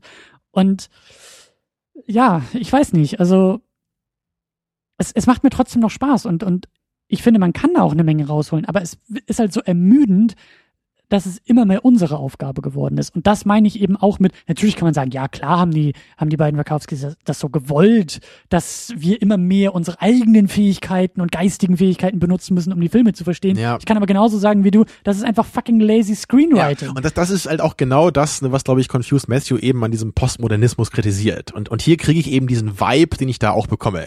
Ich will nicht das Gefühl haben, also ich will überhaupt nicht, dass die Frage in mir aufkommen kann, ob derjenige sich überhaupt Gedanken gemacht hat oder nicht. Und beim ersten Matrix ist es halt vollkommen klar, da, da, da sticht die Qualität durch jeden Shot so raus, die inhaltliche und die optische Qualität, so, nicht? Und, und ich, ich muss sie nicht erst suchen. Ich sehe sofort, dass da was drinsteckt. So. Und das ist die perfekte Fortführung aus der letzten Woche, wo wir über Kunst diskutiert haben. Du willst eine, du willst die Intention des Künstlers rausarbeiten und verstehen und sehen. Das ist für dich ein guter Film ich brauche die Intention des Künstlers nicht. Ich will einfach nur das Kunstwerk an sich verstehen. Und genauso gehe ich halt bei den Matrix-Fortsetzungen vor. Im ersten Film werden wir ja beide bedient, weil ich sagen kann, scheißegal, was die Intention war, ich sehe da etwas. Du mhm. sagst, wunderbar, ich sehe die Intention des Künstlers und unsere beiden Ja, Meinungen beide treffen sich, ja. genau. Aber du verlierst, also du wirst immer mehr im Regen stehen gelassen bei den Fortsetzungen und Mhm. ich nicht. Aber ich beziehe dann, also wenn ich eben auf Kritikerebene nicht das Gefühl habe, dass da eine Intention drinsteckt, dann habe ich auch eher meine Probleme. So, dann ist das halt Genau, du, es ist vielleicht wahrscheinlich egal, welche das ist, aber ich glaube, du musst schon das Gefühl haben, dass da irgendwas kreiert werden sollte, so, oder zumindest, dass da eine, eine Reibungsfläche kreiert werden sollte. Und Zumindest wenn ich die Filme kritisieren will. Wenn ich sie analysieren will, ist mir doch Mhm. scheißegal, was jemand intendiert hat oder nicht. Dann nehme ich mir die Symbole und hole mir raus, was ich rausholen kann okay, und habe da ja. Spaß dran. Aber wenn ich eben kritisieren will, weil ich das Gefühl habe, also wenn ich, wenn ich die Arbeit bewerten will, sozusagen, die Produktion dieses Filmes, das Ergebnis bewerten will, wie ein, ein Lehrer in der Schule, der will ja auch einen, einen Rechenweg sehen und dann am Ende sagen, okay, der Rechenweg führt zu deinem Ergebnis und beides ist richtig. So. Aber Ja. als, als Analytiker will ich einfach nur das Ergebnis haben und dann selber erschließen, wie, wie es dazu kam. So. Ja, das ist, glaube ich, jetzt gut, um so ein erstes Fazit zu ziehen, bevor wir jetzt zum abschließenden Thema kommen, weil das eben auch nochmal ganz klar für mich halt sagt, beim zweiten Teil, da, da sehe ich genau das gleiche wie du, ne? da sind wir uns einig, so die, die Interpretationsmöglichkeiten gehen runter, aber für mich geht eben die Action, also man kann vielleicht nicht sagen, dass die Action raufgeht, aber, aber also irgendwie schon, sie geht irgendwie rauf, auch wenn die Motivation verloren geht, aber so die, es ist eben opulent, so, es, ich, ich kann den Film einfach nicht schlecht bewerten für mich. So, weißt ich ich, ich, ich finde den Film einfach nur geil, Reloaded. Ich, ich habe den halt irgendwie bestimmt schon sechs, sieben Mal gesehen und ich, ich mir macht er jedes Mal von vorne bis hinten Spaß, so, weil, weil ich ihn eben in erster Linie als Action-Thriller sehen kann. So, das, das, das muss einfach möglich sein, damit das geht, denke ich schon.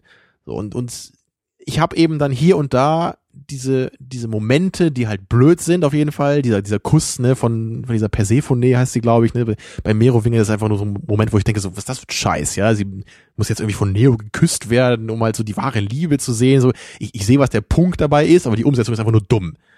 Ja, oder dann irgendwie diese, diese Vampire da, dann gucken die einen Vampirfilm und das, es gibt halt schon so viele kleine Momente, wo ich ein bisschen so, naja, die Augen rolle. Ne? Und da, Ja. am Ende gibt's ja dann auch den, haben wir jetzt auch gar nicht groß aufgemacht, ne? dieser Moment, den ja auch viele, glaube ich, sehr cheesy finden, wo dann Neo in Trinity hineingreift, die Kugel rausholt, so ihr Herz äh, an, anstupst, ne? Und dann, dann lebt sie wieder.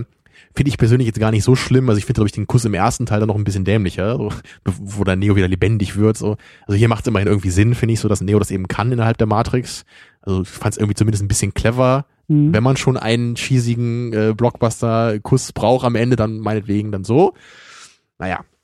Aber ich, ich kann mir einfach gut genug die Finger lecken an dieser Action. So, ich, ich stehe einfach total auf diesen Style. Ne? So, die, die Kamera ist eben sehr ruhig hier die ganze Zeit. Es gibt nie, glaube ich, eine Shaky Cam in den Kampfszenen. Es gibt ja sehr viel Zeitlupe, was auch nicht jedermanns Ding ist wahrscheinlich.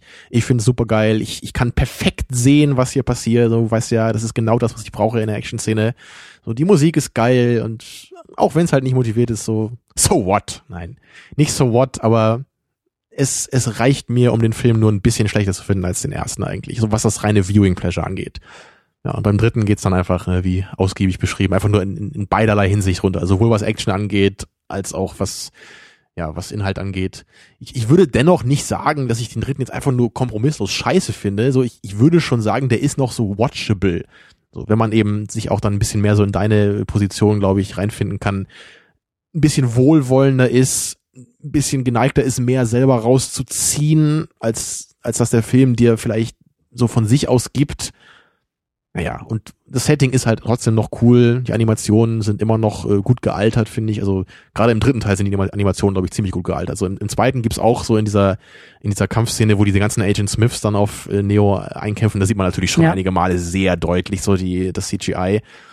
Ja. Ja, aber da bin ich dem Film echt auch nicht böse, weil das, wenn, wenn das, was passiert, so cool ist, dann kann es auch ein bisschen angestaubt aussehen. So, es macht immer noch Spaß genug. Tja, bin ich mal gespannt, ob wir in den Kommentaren da noch ein bisschen Feedback zu bekommen. Ob ich, Ja. ob ich mal der Einzige bin, der hier eine Lanze bricht für Matrix Reloaded. Ich breche sie mit dir, ich breche sie aber, glaube ich, nicht ganz so, ganz so Du, stark. du ist, knackst sie an. es ist, es ist echt schwer in Worte zu fassen, wie so, wie so meine Einstellung zu den beiden Filmen ist. Also, ähm, meine Erkenntnis ist, dass beide Fortsetzungen, ich kann die auch kaum, ich will die eigentlich auch kaum voneinander trennen, ähm, sind einfach viel, viel besser, als ich sie in Erinnerung hatte und als die meisten sie auch, glaube ich, in Erinnerung haben. Und das ist eigentlich ein bisschen schade, dass die auch so in Vergessenheit geraten sind. Also sie sind halt nicht so, so, so Epic Failure wie, wie die Prequels von Star Wars, die halt immer noch diskutiert werden, eben weil sie so scheiße sind, eben weil sie die Leute so wütend machen. Das, ist, das, die sind ja echt so die, die, die Blaupause für all das, was halt nicht funktioniert im modernen Kino. So ja, halt und ich habe das, und ich hab ja. das, ich hab das Gefühl, dass eben die, die beiden Fortsetzungen von Matrix einfach auch irgendwie in Vergessenheit geraten sind. Die werden irgendwie nicht mehr rangezogen, die werden irgendwie nicht mehr diskutiert, ähm, was ich ein bisschen schade finde eigentlich so. Und, äh, Und wenn dann, dann werden sie irgendwie so destruktiv kritisiert, so was, was halt eben bei dem so Matthew Review. abgetan, so genau, so diesem, so, ist doch das alles Unsinn. Quatsch, so. Wir, genau. wissen, wir wissen ja eigentlich alle, dass die, dass der erste Film halt ziemlich cool war und danach kam ja nichts Neues mehr und das brauchen wir alles überhaupt nicht. Und, und ich, ich meine, generell bin ich ja bei Fortsetzung, ich bin ja eigentlich immer der, der, der sowas sagt sonst. Ne? Aber hier, hier kann ich es einfach nicht. So, ich, ich kann Reloaded einfach nicht böse sein. So, ich kann ein paar Kritikpunkte acknowledgen, ne? so anerkennen. Ja. Du, das ist bei Be Revolutions. Ich kann Revolutions das- nicht böse sein. Okay, ja. Aber das kam für mich trotzdem nicht so richtig rüber. Also du musst, glaube ich, echt eine Menge Spaß daran haben, immer noch so aus diesem Symbolismus da was rauszuziehen. Ja. Also mehr als ich das wirklich mir vorstellen kann. Ja. Weil das für mich auch gar nicht so richtig rüberkam jetzt in der Diskussion, dass du so, so, so deutlich positiver eingestellt bist als ich. Weil du ja auch, ich meine, du siehst ja auch die Kritikpunkt, du bist ja auch Auf zugänglich jeden dafür. Fall, ne? auf jeden Fall. Wenn ich den Film, wenn ich den View, ja, das ist auch wieder so schwierig, aber klar ist der Film, hat der Film viel mehr Probleme als auch Reloaded hat, aber andererseits kann man auch in den Problemen Chancen sehen, wenn man sich drauf einlässt und wenn man halt eben auch irgendwie Vielleicht liegt es auch daran, dass ich müde geworden bin, irgendwie Filme bewerten zu wollen. Ich will sie eigentlich immer erstmal verstehen. Und ich finde es eben klasse, wenn ich viel aus Filmen rausholen kann oder rein interpretieren kann. Das macht mir erstmal viel, viel mehr Spaß, als schlussendlich irgendwie zu sagen, Daumen hoch oder Daumen Das ist runter. aber interessant, weil das bei mir wirklich eher andersrum ist. Also ich, ich habe erst Interesse, einen Film überhaupt verstehen zu wollen, wenn er mir auch gefällt. Und na- natürlich bedingt sich das beides. Und Mhm. oft gefällt einem ein Film auch besser, wie es bei mir bei Blade Runner auch war, als ich ihn das Gefühl hatte, ihn sehr gut verstanden zu haben. Aber ähm, ich, ich brauche trotzdem immer, ich, ich muss immer so die einladende Hand haben vom Regisseur. Mhm, Ne? Also mhm. Das hatte ich ja bei 2001, glaube ich, auch gesagt, so damals, wo ich das Gefühl habe, da ist so dieses sehr komplizierte, kryptische Kunstwerk, wo man vielleicht was draus ziehen kann, aber ich, ich werde nicht so eingeladen dazu und dann habe ich nicht so Bock darauf. Und das ist hier bei Matrix Revolutions irgendwie auch so. Und bei Reloaded, da, da werde ich irgendwie vielleicht so im, so en passant, werde ich so eingeladen durch die Action. Einfach weil ich den Film eh schon super geil finde durch die Action, dann bin ich irgendwie automatisch auch bereit, dann in den Pausen zwischen der Action mir dann zu auch über diese, was da über dich Naja, dann, mir dann auch, äh, dann bin ich auch mehr bereit, glaube ich, dem Film so in return, ne? ich mache heute viele Anglizismen, aber dem, dem Film wiederzugeben, weil ich das Gefühl habe, der Film bietet mir auch so viel in anderer Hinsicht. Und bei Reloaded bin ich dann irgendwie beleidigt. So, wenn der Film mir schon keine Action bieten kann, dann bin ich auch nicht bereit, so diesen, diese kryptischen philosophischen Ansätze da noch weiter auszupflücken. Ja. Na gut, also was, was haben wir denn noch hier auf der Liste? Wir haben noch einmal das Matrix-Universum, glaube ich, so als, als Abrundung, ne? Ja, aber ich glaube, ich würde das auch langsam, wir haben schon echt, wir machen extreme Überstunden hier. Ich glaube, ich würde es Ja, ich auch ein bisschen dabei belassen. Vielleicht, das wäre nochmal die Möglichkeit, dass wir uns vielleicht nochmal die Tür offen halten und irgendwas nochmal zu Animatrix machen, um da vielleicht nochmal irgendwie Ja, oder Ghost in the Shell gucken, ja, das ist echt ein Klar. Film, den ich immer gucken kann. auf jeden, den müssen wir eigentlich auch nochmal gucken. Der, das ist auch so, ich, ich, ich fand das beim ersten Mal, als ich den gesehen habe, sogar ein bisschen blöd, dass der so kurz ist. Ja. Weil ich echt so, ich wollte einfach mehr. So, ich, ich wollte mehr von diesem Setting, mehr von den Charakteren, mehr von der Geschichte.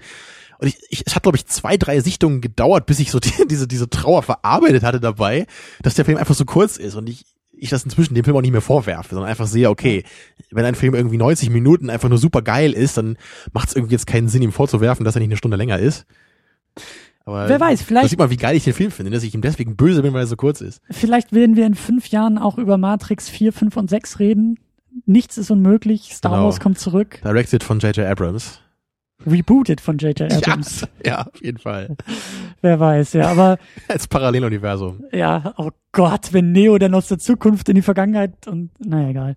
Ähm, nächste Woche haben wir auch was auf dem Programm. Wir machen ja munter weiter und wir machen was ganz anderes. Ja, weil, wir, weil wir übernächste Woche nämlich was machen, wo ich mich für eingesetzt habe, was wir natürlich noch nicht verraten.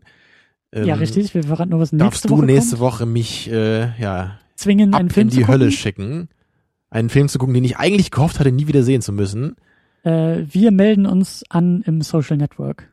Wir Ah. befreunden uns mit Mark Zuckerberg und schauen uns Zuckerberg, bitte. an, wie David Fincher und Trent Reznor und Mal äh, wieder einen Film Jesse verkackt Eisenberg. haben. Nein, großartig. es, es wird eine große Kontroverse, Du glaube ich. magst diese ganzen scheiß Fincher-Filme doch nur, weil die, die deine, deine olle Nine Inch Nails Musik haben. das hat nichts damit zu tun. Nicht wahr. Vielleicht nur ein bisschen, das werden wir nächste Woche heraus. Diese ganzen ollen David Fincher-Filme, so wie Seven und Fight Club, wer mag die schon? In Seven gibt's auch einen Song von Nine Inch Nails, wenn ich, wenn ich mich richtig erinnere. Ja, der, der Opener. Deswegen der ja. Film auch, das ist der einzige Grund, warum der Film überhaupt relevant ist, aber. Du brauchst eigentlich nur diese fünfminütige Opening-Sequence da, dieses Title, Ja. Title Crawl da Ja. mit dem Nine Inch Nails Song und dann immer, immer auf Loop, guckst du dir 50 Mal an und dann ist Ach, besser als der Film. Seven geht länger als fünf Minuten? Ich dachte, das wäre immer ein Kurzfilm. Okay. In schwarz-weiß, genau, ja. Ja. Nee, wir Nur werden, aus Schrift. wir werden uns äh, hier, äh, der, der, der nächste Fincher Gone Girl steht ja auch schon vor der Tür, den werden wir leider nicht im Kino gucken. Sehr wahrscheinlich nicht im Kino gucken. Aber eben Social Network einschieben hatten wir neulich zugeschickt bekommen und ich habe richtig Bock drauf. Ich habe den Film schon vor kurzem gesehen. Ich kann ihn gleich wieder gucken. Der ist so großartig gemacht. Und das ist die Hausaufgabe. Ich werde dir zeigen, dass der Film Ja. formal alle deine Kriterien erfüllt, auch wenn du ihn inhaltlich scheiße findest. Und ich finde es, also ich, bei allem Hass, den ich auf den Film hab, ja, weil ich ihn so unglaublich belanglos finde und mich diese Geschichte einfach nicht die Bohne interessiert und diesen Hauptcharakter einfach nur furchtbar finde. Trotzdem finde ich es okay, den mit dir dann nochmal zusammen anzugucken, so weil ich ich interessiere mich für dich, Christian, ja, und ich interessiere mich auch für Ach, deinen schön. Filmgeschmack und ich, ich bin einfach einfach neugierig, warum du den Film so toll findest, warum du nicht irgendwie sagst, ja, ist ganz nett, interessiert mich mehr als du wegen Thema und so, sondern warum du echt sagst, so, ich habe den Film gerade geguckt, ich will ihn nochmal sehen, ich finde ihn so toll, also das das musst du mir einfach erklären und äh, ich bin gespannt darauf. Möglicherweise wird das ja eine feurigere Verteidigungsrede, als du das heute bei Revolutions gemacht hast. Äh, ich glaube, du wirst mehr Widerstand als heute liefern. Deswegen muss es eine Folgere. Genau, ich mache das so wie Homer mit Bart immer, glaube ich dann. Sehr gut. Aber das erfahren wir nach der nächsten Maus. Äh, in diesem Sinne bis zur nächsten Woche. Tschüss. Ja, ihr findet uns im Social Network. Habe ich das wirklich gesagt? Naja. Ciao. Second Unit. Second Unit.